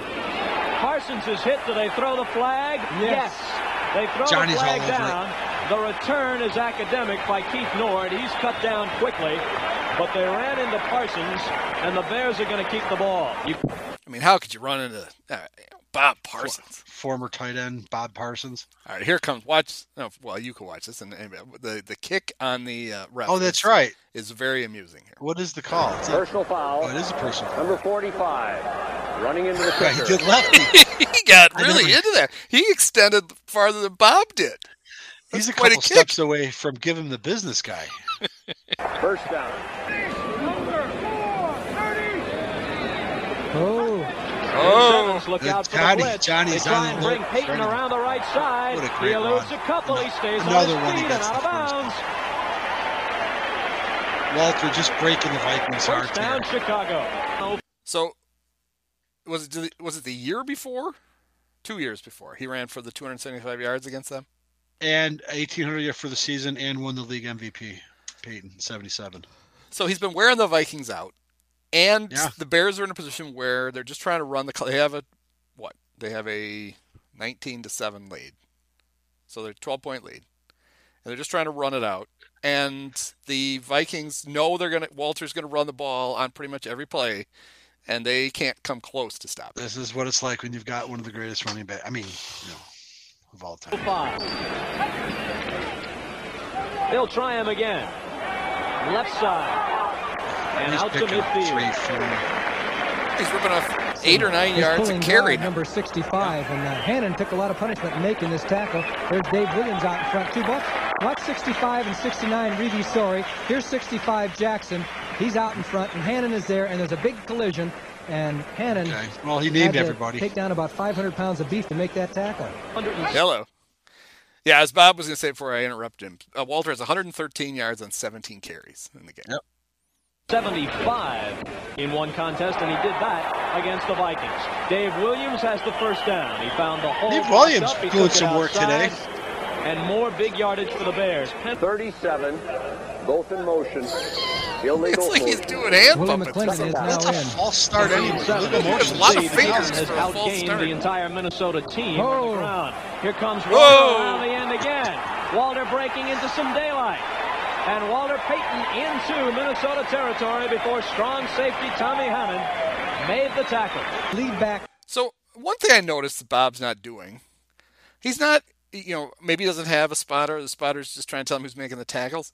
Nowadays, you always hear, so unless Jeff Joniak is doing it, you always hear how many yards these carries. He's not telling us. Okay. Unless he's Yeah. maybe he catches up. You know, they, they he finishes the call and then they tell him, and then he's like, "Well, it was a 27 yard run for Payton." But Walter's Yeah, ripping off we eight, don't nine. know. That's like a 25 yard run there, and we don't. He's not telling us in real time. You're Right. right.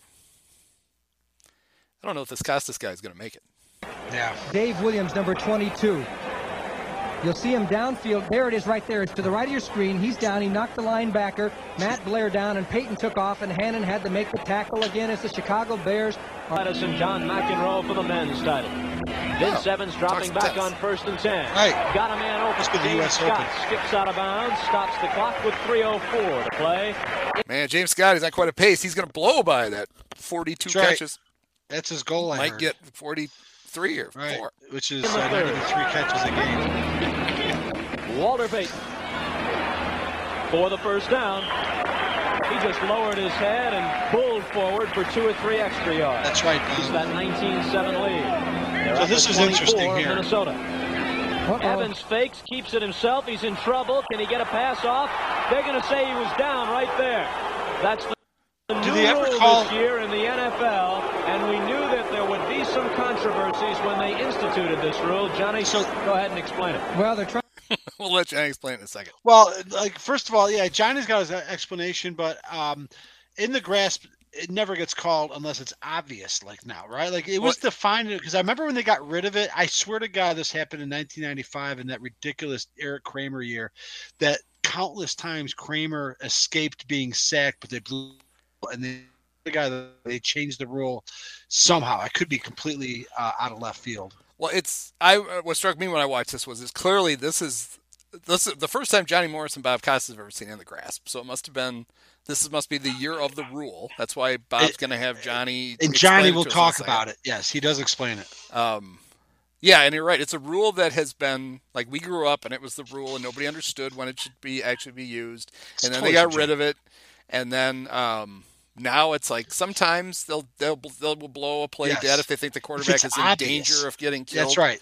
Well, and that's why they instituted this archaic, uh, this earlier version yeah. of it in 78, 79. But um, for the quarterback safety. If if in the grasp was still a rule, um, there is a key play in a Super Bowl that would not have happened, and that Eli, would have been right? yes, the, the helmet catch. Yeah, yeah. Because Eli, honestly, they probably they would have been well within their rights to have blow the whistle. blown it dead because he's at one point he's basically standing still with two Patriots holding on to him, right. and right. then he shrugs it off and makes the pass. But um, somehow, well, let's see yep. what Johnny says the rule is. Yes, what was going on in 1978 that necessitated this rule? Trying to protect the quarterbacks. Uh, remember the injury to Kramer last uh, year when he got thrown on his head? Well, those kinds of injuries have prompted the officials to oh, sure. the NFL to make rule change that if the quarterback is in the grasp of somebody, they're going to blow the whistle for his own protection. And they Second and 20. Right. Now I got I got a bone to pick with Johnny. I guarantee you, uh, Tommy Kramer didn't remember getting dumped in his head. He's way too drunk to have remembered that he got hit in the head. And I'm sure he yes. told the ref that. I don't feel anything. I had eight Budweisers at halftime. I'm going to be fine. I'm good. I'm good. Give me the ball. Two from the 36. Evans dropping straight back under pressure. Lobs one out of there. Man wide open. Dave Williams. To about the 17 where he loses the football. No! And Minnesota may have come up with it. Come on, Dave. We're trying to put the game away. Way to go, Dave. Maybe he fumbled on purpose thinking that Golden Richards was going to scoop it up and run it in for a touchdown. Well, and it's going to come up in a minute. Well, I'll just wait till it comes up. But Mar- but Walter Payton is actually um, very close to approaching a rushing record. Yeah, a, signi- a significant one in this game. Yeah, I want to talk which, about. Yeah, I want to talk so, about that. Right. Rod Rashad coming out of the backfield He's and going Doug motion to the right side. And Kramer finds Rashad. Nice who breaks play by away Rashad. from some tacklers, but then slips down at about the 42. They're close. So it's nice that Johnny is calling out to I don't know who that uh, uh, Ahmad Rashad is being covered by Doug Plank. Right. No, it's like yelling into the bear coach. Like, saying, Why so- do you have somebody- Doug Plank on their one receiver? Cover him. Yeah, right. of today. Cobb, Lotta, Tucker, Voigt, none of them has figured on a pass catch so far this afternoon. Kramer in ah. trouble, and the third quarter ends with an Alan Page sack of Tommy Kramer. That's right. He does have a nice stride. his, cel- his celebration for a sack is he runs. you know, Yes, he runs 80 right. yards just to get just to loosen up. Alan Page, so awesome. All right, so we uh, we go, we move on to the fourth quarter, and the Vikings are doing what they do best. They're punting again. Schubert, the deep man, back at the Chicago 30. Coleman standing at Minnesota 10. Meets it at the 15. Under a little bit of pressure. Wobbly high kick. Fair catch called for and taken by Brian Baschnagel. Oh, yeah. Baschnagel on the punt return. Well, the punt was so short he- he- that yes, that the deep Yeah. guy didn't catch it. Baschnagel got under it and fair caught it. That's right. line of Chicago. Golden Richards in motion. Evans on the drop and the throw. Diving grab. Was he inbounds? Yes. Can't stop James Scott. made the catch. No, he was They pretty needed good. six for the first down. Number 89, 83, illegal shift. That's not a legal shift. Golden That's false Richards start. James jerk. Scott Maybe they shifting the illegally to their. Evans looks things over and drops back to pass. He has time. He throws. It's complete.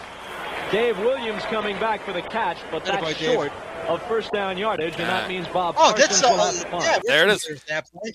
So we saw we we saw the last time the Bears ever ran a third down play past the sticks, and then we got to see the first time that they've continued on forever. The establishment of the tradition, which is if you We need do- eight we- yards, we- you run a we're in the pattern that's process of seven changing yards. Paradigms. Yes. DeMarco field goal. So their Another defense punt has from their end zone. outstanding. Vikings Coleman crazy to punting again. Moves it at about not? his own five. Schubert at the 45, across the 50, across the 45. And again, the Bears set up in Viking territory. With right, the put this game away. 12 minutes and 14 seconds to play. Payton's the story. Walter Payton, by the way, needs just 84 more yards to become the all-time Bear rushing leader, and we're coming back in a minute. How about that? So He's in his he's, he's two games into his fifth season. Yeah. And that's not a you know Okay. like it, it would it, it would take any wide receiver four good seasons to eclipse Johnny Morris. The fact that Walter Payton was only in his second uh, game in his fourth season is not in this case an indictment on the Bears' history at running back. It's a it, it speaks to how awesome Walter Payton was. yeah, I will admit that just then I was distracted by the fact that CBS was playing Donna Summer "Hot Stuff" as the bumper music. um, and they were. Um, Is, was that the point when Bob did Bob say who? Who has the current? Bears He did record? not, and we Oh, okay. can we, we can leave that out there. Yeah. We know who it is, Okay. but he does mention it. Yeah, because once we get to that, then I want, I've got it's some not Gale numbers to Sayers, put by the way, in context. folks. It was not Gale Sayers. That's all I want to say. Bears in the driver's seat. 12-14 to play. They have the ball first and 10, and they lead 19-7. Walter Payton. Again, he cuts back against the grain. And he is to about the 36-yard line of Minnesota. Peak Payton. In motion, Baschnagel. On second and two. Dave Williams. A Chicago first down. here it comes. Ramming it down the Vikings' minutes throats now. Golden There. Richards in motion.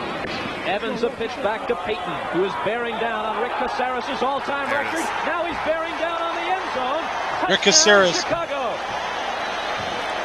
Unbelievable. Walter Payton. And did you see that high step that he did the last few yards? He Yeah, we did, Johnny. Good games on TV. wanted us all to see it. And we got a good look as Walter Payton around the end goes for the touchdown. Down of the afternoon. So it, they just had a graphic. Uh, Walter needs 49 yards to catch the great Rick Casares to be the all-time leading rusher in Bear history. Um, so we know from an earlier comment roughly how many yards Walter has because they said they did the game last year against the Bucks when he went over Right. 5,000 yards.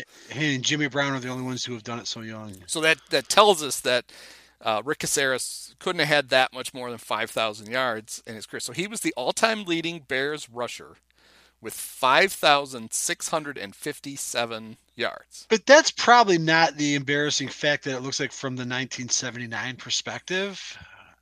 Or does it? I, I think that was that that probably wasn't too laughable. Is I'm guessing. No, probably not. But um, so Well, I mean Walter would play eight more years, of course, but yeah, Casares played. So Casares played 10 seasons. So he averaged 565 yards a season. Walter would play 13 years, and he would he would barely break the Bears' record for rushing by 11,200 yards. well, I mean, how many guys have also passed the Sarahs? I'm sure Neal Neal Anderson may have, but I Well, definitely Rick is yeah. Rick is higher. Well, no, yeah, Rick is higher than I thought he would be. I thought more guys had passed him than had. He is still the fourth leading rusher in Bear history. Is it Neal or is it Sayers instead of Neal? No, Who's uh? Well, no, because Rick was ahead of Gale. That's why Walter was breaking. Oh, that's Rick's right. Duh, yeah, he didn't pass him after he Um, retired. So yeah, I'm guessing so it's, It, it's the, Matt Neal. the ridiculous thing is when you look at this list and you see that Gale is the fifth leading rusher for the Bears. Everybody else played 190, 120, 160, 121. He played 68 games Yeah. and he got almost 5,000 yards, 4,956. He averaged five yards a carry for his career. That's Jimmy Brown. The level. year he got hurt, he was average. I just looked this up. He was averaging eight yards a carry. Holy moly, fucker! Wow. Uh, I didn't no, know that. that's wrong. I'm sorry, I exaggerated. He was Oh. only averaging 6.2 yards. That's still carry. insane. And like if it wasn't for the injury, how yeah. he could have kept that up for a few Pre knee injury, he averaged 5.2, 5.4, 4.7, and 6.2 yards a carry. Yes. Uh, he came back at 69 the year he rushed for a thousand got yards. a thousand yards. Yeah. He, he, only averaged 4.3 yards a carry, and then he was done. He averaged 2.26 and 2.92, but only played. And at one and at one point, the aforementioned Alan Page. I've mentioned this before. My dad saw this happen at Wrigley Field, and it's in Alan Page's Wikipedia entry that a post surgery. Uh, one of his final games ever, Gale Sayers. Uh, I don't know who fumbled the ball. Uh, Page, the big hulking freakish athlete, ran it about 70 yards uh, for a score. And my dad's lasting image was Gale Sayers could not even run down. I mean, speaks to Alan Page's athletic excellence, but obviously Sayers was really on. He had he had no legs. So of the yeah. Bears' top ten rushers of all time, Walter Payton has the third highest yards per carry. And we know Gale has the highest at five. Who is the only other Bear running back in the top 10 who averaged more yards per carry than Walter Payton? Is it Beattie Feathers? It is not. I don't know where Beattie is on this list. Beattie had a weird thousand yard season in 1934, but it is Willie reason. Galimore. Oh, the late Willie Galimore on the yep. 63 Bears and died in a car crash right after the season. So your top 10 Walter Payton, Matt Forte, Neal Anderson, Rick Casares, Gale, Gale. Sayers, Thomas Jones, Ooh. Jordan Howard. Wow. Okay. The A Train, Anthony Thomas. Oh, well, holy shit! Our guy now, Montgomery's going to get up there if he. Well, he might not be he's here after this year. He's 14th.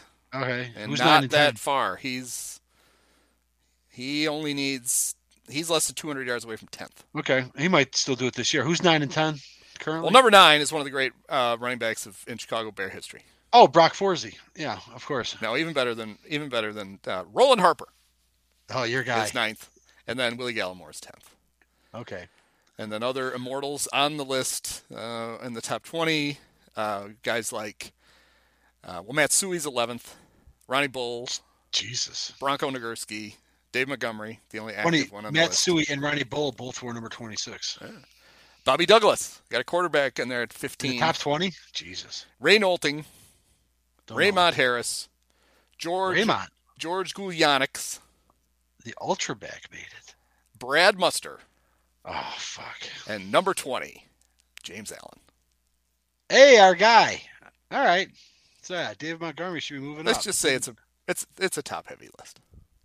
Yeah, and that's fine. We've been blessed with good running backs. On you know, like first baseman with the Cubs, yeah. we just don't get good uh, linebackers and running backs are a thing. Quarterbacks well, and, and, clearly part of the reason that a guy like Rick Casares was the all-time leading rusher for as long as he was was in their glory years. The Bears would literally have like four guys running the ball. Yeah. And yeah. playing 10 games. Yeah, yeah, yeah, yeah. So one guy running the ball for 14 games for over eight years yeah, yeah, can rack up a lot more yards than all right. those guys sharing the ball and the quarterback running yeah. it half the time and not. And... I think that's a great point. So Sarah's uh, Casares arrived when the offense sort of settled. Yeah, we started using a tailback. The post T formation, yeah, yeah. I mean, he got in the and, and, then of course he played ten years, which was the big factor because obviously it should have been Sayers who that Payton was running down. But the other thing too, and they're going to show the replay here. Another thing I loved about Payton was yeah, he all running backs fumble eventually, but you know he didn't seem to fumble that much. But like when he was like maneuvering amidst all of these hulking defensive players that are trying to tackle him, he would just hold the ball in his hand like a baseball. Yeah, he didn't. He, he wasn't tucked away like coaches always yeah, tell you. Like he he was like he was walking down the aisle of a grocery store right. and it just randomly picked up a grape. like, he's like, I'm either going to turn it upfield and blaze it, or I'm going to fucking run you over. All right, and when I do, I'm going to maybe tuck the ball away. But right now, I'm going to fucking just hold it like this. Um, another thing I noticed early in the game when they were doing the weird, they they ditched it when about the time they started gaining yards, where they kept lining him up next to Williams, like right two and a half yards behind the quarterback. Was on one play, Walter noticeably lined up at an angle. And it's like, oh, clearly he's getting the handoff and he's going to go to the right because of the way he was set up. And he takes the handoff and he goes left. And I don't think it was like a uh, because that's one of the things you look for on defense is you look to see if the running back has a tell. Sometimes you can tell a guy mm-hmm. by put more weight on one foot if he's going to go You're right than left. He did a running back audible. I think no. He, if you looked at him, um, so like there's this famous uh, picture of him in practice giving Matt Suhey a wedgie. Like Suhey's Yeah. lined up and Walter's kind of Mhm. he's almost in that stance. He's got like his left leg straight out instead of tucked Got it, under him. And he was just set up that way. Like I'm Walter Payton. I'm just going to set up like this. But I'm like, ooh, look, he's got a tell, and then he gets the ball. He goes exactly the wrong way. So you weren't going to be able to tell anything from looking at him other than he was going to run it right down your throat. Fucking A. On his first TD scamper, covered 43. Here it is. A pitch out of the I formation. Revie Sorey, Dave Williams out front. There comes the block. Watch William. Uh, Sorey hit Sutherland, and now look how he's carrying that ball. Now lift those legs, lift them, Walter. That's it, just like the Stallions do it. Absolutely, Johnny. Well put, my friend. Oh, now I'm mad I forgot this because I I'm remember. I- so on the first long touchdown run, the one where he gets the blocks at the end The from James Scott yarder. and Golden Richards, Yep. folks, if you go back and look at it, at about the three yard line, James Scott has a blatant clip. Oh, Like he just he dives at the guy at the back of his legs and just knocks him on his ass. And I'm watching it like, oh well, this is coming back. It didn't. So love it. It's ain't cheating if you don't get caught. That's right. Second and seven. Kramer over the middle. Got his man, Ahmad Rashad. That's the longest reception Oh. that Rashad has made all day, and he really drew a crowd. So what was that? The running back just cleared off the top of the pile at the end. right. That's what Johnny went. Right. Ooh, ooh. Right.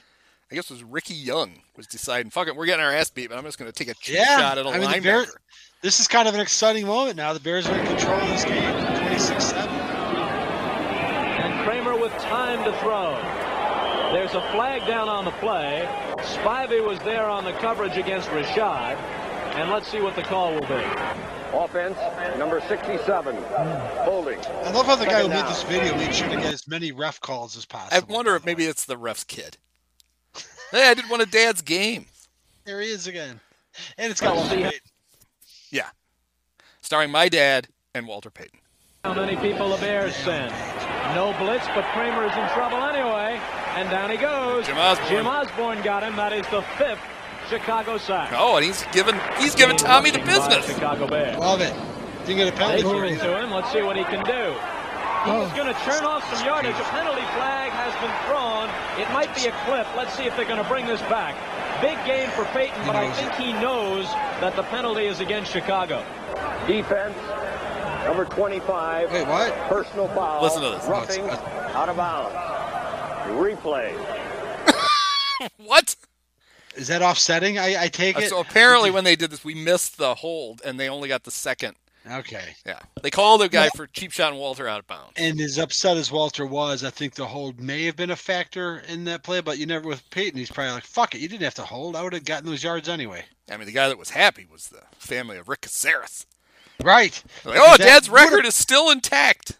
That would have put Payton right. It would have been pretty close. That was about a door, 40 yeah. yard gain, and he needs, Yeah, what, 49 yeah. yards. 49, I think they. Okay, offsetting penalties against first Mike Cobb for holding and then Nate Allen of the Vikings for roughing. Uh, so Mike they'll do the play he was a over again. end. He was There's Mike Cobb there. You saw Yeah. him falling. He held on Mark Mullaney, and then Payton made the move there on Hannon. What a great and move, took off Still, down the that had field. nothing to do with the hold. Cost the Bears It's funny, you could see Walter. a lot of yards, and Walter Payton a lot of Once yards. again, Walter holding could see the out of bounds. flag. Walter It's funny. Uh-huh. It's all, Walter, could- he- from where he was running, he could see the flag. It would have been Yep. funny if he had immediately just run out of bounds. like, all right, Right. fuck it. Why Give me the take ball in the next play. Right. God damn it, uh, Cobb. slammed the He- ball he- down, he so he was need to do that. pretty sure what happened. And because they have 12 new players, they're going to go through a, And then for some reason, the Vikings had the ball back. A Yeah, you rebuilding know. process. Garbage time now. So and Johnny just quarterback. uh, Johnny just said And a lot of he, he alludes to the fact that they're in a rebuilding process. So we, we basically are watching the death of the Vikings here.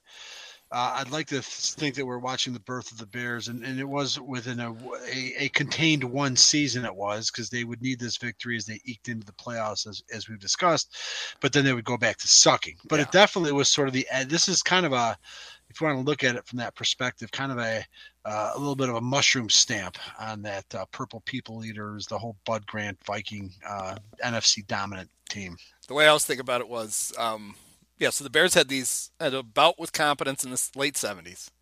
Yeah, But then- couple years.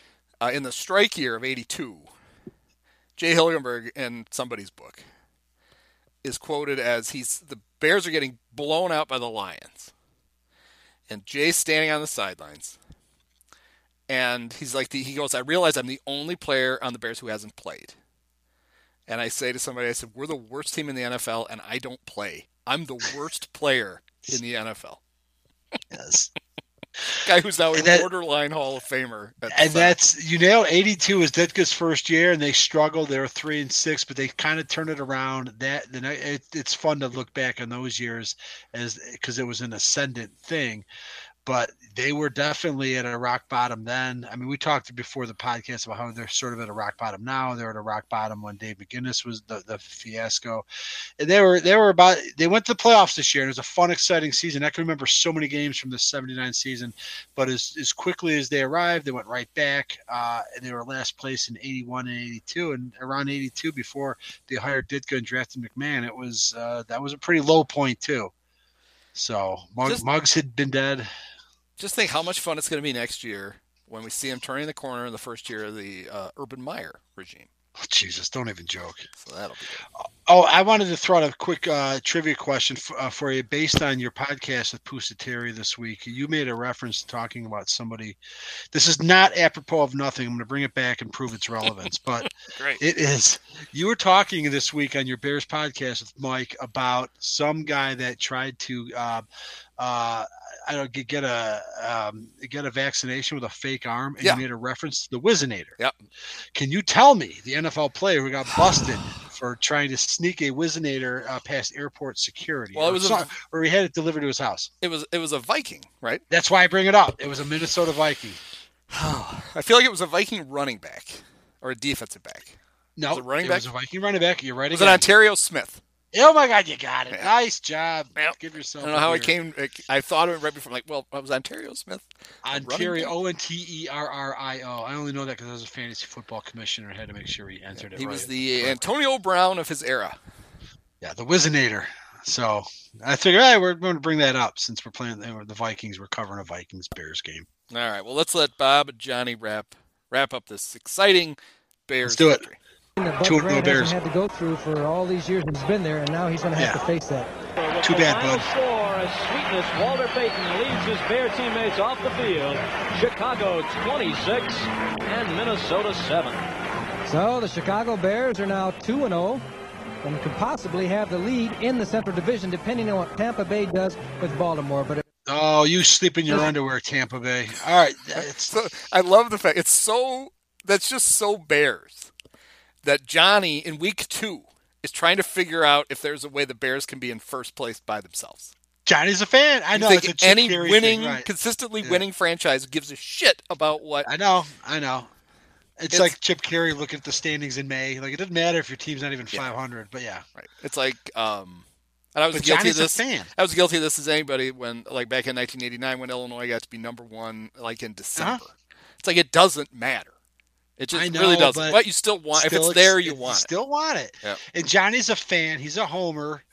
He uh, he's loving it, you know, because they got a taste of it two years ago when they broke this uh, unprecedented by their franchise uh, standards, unprecedented playoff drought by uh, squeaking into the, the playoffs in 77 and getting summarily dismissed by the eventual Super Bowl champion Cowboys. Uh, the 79 season was, was, it was exciting. And, and I remember so many, like I said, I remember so many of the games uh, came down to the end. It came down to that ridiculous combination once Tampa Bay was going to beat Kansas City of the Bears scoring enough points and have enough point differential in the season and Roger Staubach in his last you know, last minute comeback, uh, staving off the Redskins, helping the Bears. Um, it was, yeah, it, it's a particularly poignant season for me. Uh, my first season and, and that game, you know, they beat the Vikings 26 7. We were on our way. Well, it's funny because they started, they started 2 0, then they lost three in a row. Then they won, then they lost two more in a row. They were 3 and 5 without even looking, I can tell you that they played Dallas and Miami the next two weeks. And I remember being a seven year old and starting to get into this thing, and it had always been background noise for me. I'd kind of been familiar with the Vikings. Ooh, the Cowboys. Everyone knew the Cowboys, regardless of how well you knew football. And everyone knew the Dolphins. And the Cowboys, in retrospect, wasn't close. I remember just being so angry, almost as angry as you were a few years later, and Bob Avellini got intercepted in the Kingdom.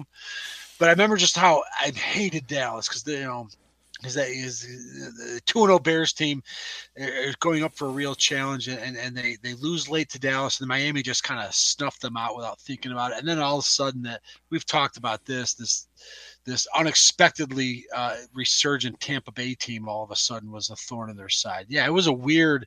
They had wild games. They had you know a game in Green Bay where the Packers missed a field goal late. It was it was a roller coaster. It was a, if you're going to get into football, I guess as a seven year old, that's a season that's probably going to pique your interest from beginning to end. So they they had a game on October seventh that I'm sure Bill Belichick referenced to his to his guys just a couple of weeks ago. It's probably formed their entire game plan. The Bears uh, had to go to uh, was it Rich Stadium? Is that where yeah. Buffalo was playing even back then? It was seven nothing game. They won seven nothing, and the Bears passed for 18 yards. Yeah, in a win. uh, I will Bill tell you told that Mac game. Jones. He said, "Hey, if it's good enough for Mike Phipps, Vince Evans, and Bob Avellini, it's good enough for you, kid. Just keep handing the, the ball off." And the first thing I'll always think about with that game, because I do remember it, is the only score was Payton, and it was your aforementioned. He went up and over. He actually landed on his head. If you pull up the Bears Bills 1979, the only touchdown of the game was where Payton just dramatically leapt over 20, basically 20 adults and landed on his head in the end zone. 18 yards though. That's wow. But yeah, so not only did the, the Bears need that ridiculous run up the score against the Cardinals, but they won uh, seven of the last eight games to get into the playoffs. And they even beat the Rams at the first game I ever went to. That I went to both preseason games because that's you know what I was deemed worthy of um, against the Jets and Bengals. But then my dad did take me to my first regular season game, and they beat the Rams, who Vince themselves Ferragamo. would end up going to the Super Bowl Haden? that year. Was it still Pat Haden? No, well, Haden was supposed to be the quarterback, and apparently third year quarterback Ferragamo took them all the way to the Super Bowl. I think Ferragamo was the quarterback in that game. It was 27-23, I think. Great game in retrospect. I don't can't remember oh, any Jeff details Rutledge. from being there. Jeff Rutledge played for the Rams that day. Haden got hurt that Wow. year. That's why Okay, they. yeah, he did. Well, yeah, so Ferragamo. But yeah, the Bears beat the Rams. They both made the playoffs, and the Rams actually finally the Rams, after years and years of losing to the aforementioned Vikings and Cowboys, pretty much every single season between about seventy three and seventy eight.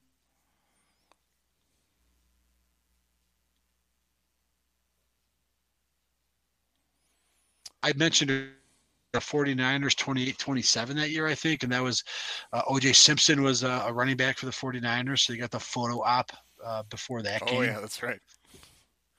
And uh, yeah, the Bears would lose the Vikings actually. If you know, Vikings weren't quite done yet, they you know they wouldn't disappear that quickly. I think the the bite was out of them, but they were still you know they still were in people's heads. They beat the Bears uh, in a close game in Minnesota a few a few weeks later. I know. All right, But- so the uh, the happy totals for the game we just saw: the Bears uh, Bears won twenty six to seven. Um, Walter Payton uh, twenty carried twenty three times for one hundred eighty two yards, two touchdowns, got three passes for fourteen yards. Mike Phipps five of twelve for thirty five yards and a pick.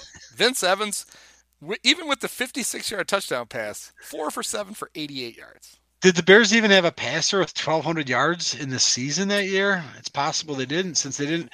They, eventually settled on Phipps for that season. Like I said, it was a rotating cast of clowns for four years, but Phipps was their quarterback in Oh, the playoff game. I, I think he was their guy down the stretch. Phipps lit it up. Uh, fifteen hundred and thirty five yards. Oh, He was oh, yeah, nine and go. one. They were nine and one in his starts. Wow. Yeah. Oh and three my- when Evans started. One and two about with Evelyn. That's the Mike Phipps year right there. 10 years after he was drafted, a 32 year old immobile quarterback with a Hall of Fame running back behind him. Uh, let's see. It was Tommy Kramer, ten and nineteen for 117 yards. Um, let's see. Anything exciting happened on defense? Uh, How, how did Ahmad do? He we Oh, saw yeah. him catch about four or five. Uh, out of Ahmad the caught, future. Ahmad caught five for 70. Yeah, we pretty much saw them all in that clip. Uh, of course, Terry Schmidt had an interception. Go one for forty-four. And looks like that's all the stats are going to give us. They're not going to give us sacks, uh, which is what I was looking for. Was it was sacks an official stat in '79? Yeah, but I don't know why they didn't bother to put it in the. It wasn't just Deacon Jones counting up his own. Was making his own tally in those days? So now Deacon is the reason they're called sacks, right? Correct. Yeah, you Put that me quarterback that. in a sack. Yeah, yeah, yeah, which doesn't make a lot of sense. No, but, it doesn't. Yeah, but apparently Deacon Deacon went. didn't make Apparently Deacon went to the library and did some research and found out that he is the all-time sack leader, I believe. He got all the yeah, he got all the fame. He counted his own. How can you Yes. doubt it? Completely Peer review. unbiased opinion. Yeah. But we had Alan Page, and Alan Page is fucking awesome. And those stats you threw out blew my mind. I had no idea. That's incredible production. It just speaks to how, uh, just what an incredible football player he was, and just you know, lar- almost larger than life. And yet he's still, I believe, uh, not verified on Twitter, which is to me just hysterical. Well, what has he One of the greatest, one of the greatest football players. He's he's, he's achieved. You know, he's a Supreme Court justice, a marathoner, NFL Hall of Famer. He's one of two guys to have captured an MVP. He's won a championship at Notre Dame from where he graduated. He's he's nothing. Fuck Alan Page. No way. He was awesome. And we got to get a little bit of that. And I didn't even know at the time that it was at the end of his career. So I was none the wiser. Oh, he's got the blue check mark now. I take Oh, it back. Thank God. He's finally got his rightful place in being recognized. So anyway, All right. Well, that was so. Uh, I will put the uh, the link to the video on uh, on the post in Discipio so people can Enjoy can it, folks. It's only even though it took us two hours to get through it. It's um, it's it's only it's only uh, 22 minutes of uh, video. Um, but we filled in all the stories that you didn't get to hear Bob and Johnny call because of the haphazardly edited uh, video. yeah, one That of was these fun. I days we'll would break- I would not have known that Bob Costas was doing games apparently for at least two years on Well, and and he apparently also uh, spent some before our time spent some time at the Channel Nine news desk, WGN. He uh, I've seen some footage of him. So yeah, he was he was making his bones for a little bit in Chicago for a while before he uh, he struck it big with NBC. Right. Of course, he got his big break right out of Syracuse as a 22 year old doing games for the ABA's Spirit of St. Louis, Is that right? which is why he's been based in St. Louis forever. Oh, he's not a, he's not originally He's from not. St. Louis. He moved to St. Louis, and because it was in the middle of the country when he started doing games all over, he figured that that was probably a pretty decent place to travel out of. It's- It's not, I got to give him credit. not all that dumb. It's been a pretty good shtick. Then good for, kudos to him for figuring that out. And he, he did an all right job. I like you know, he he's he's green. The guy's like what? He's probably like 25 and he's broadcasting a game with Bears legend Johnny Morris. But he yeah, it's you know Yeah, rough, He those two fine. roughly the same size. exactly. So that was good. All right. Well, uh, what is next week? Next week is the. Seahawks. Oh, that's right, Seattle. Oh yeah, we'll have good stuff on Seattle. We could have more recent fun stuff Yes. now. Yeah, we haven't really taken a deep stuff. dive. We should have Lovey on. Talk about you know he only he only ever beat two teams in the playoffs, and he beat the Seahawks twice. Right, they, they have a combined under 500 record. He's not doing anything. I mean, coordinating the defense for the Texans is hardly a job, so I'm sure he's got. Is Lovey the, is. Lovey the Texans D, He D coordinator? I had no idea. Well, good for him. Yep. Well, yeah, we a lot of Seahawks memories. Walter Payton's last regular season game was against the Seahawks, and Brian Bosworth was playing for them. And uh, yeah, I don't want to. Sp- we already brought up Jim Zorn for the Packers. We'll have to. And I can you just know, um, revisit him. I can relive my childhood trauma with Bob Avellini and the Kingdom. That's right. Yeah, Kingdom was. It, all domes were a fucking nightmare when we were kids. Astrodome, Kingdom, even the even the Hump Dome until Ditka rolled around on roller skates. Guarantee you that's why Vag wouldn't let him put a roof on Soldier Field. Too many bad memories. Like, we don't do well indoors. I want Dad to be able to see the games. Like, what, up through the grass? All right, well, we'll catch up uh, next week then, Mike. Sounds good, Andy. Thanks. Many of us have herpes.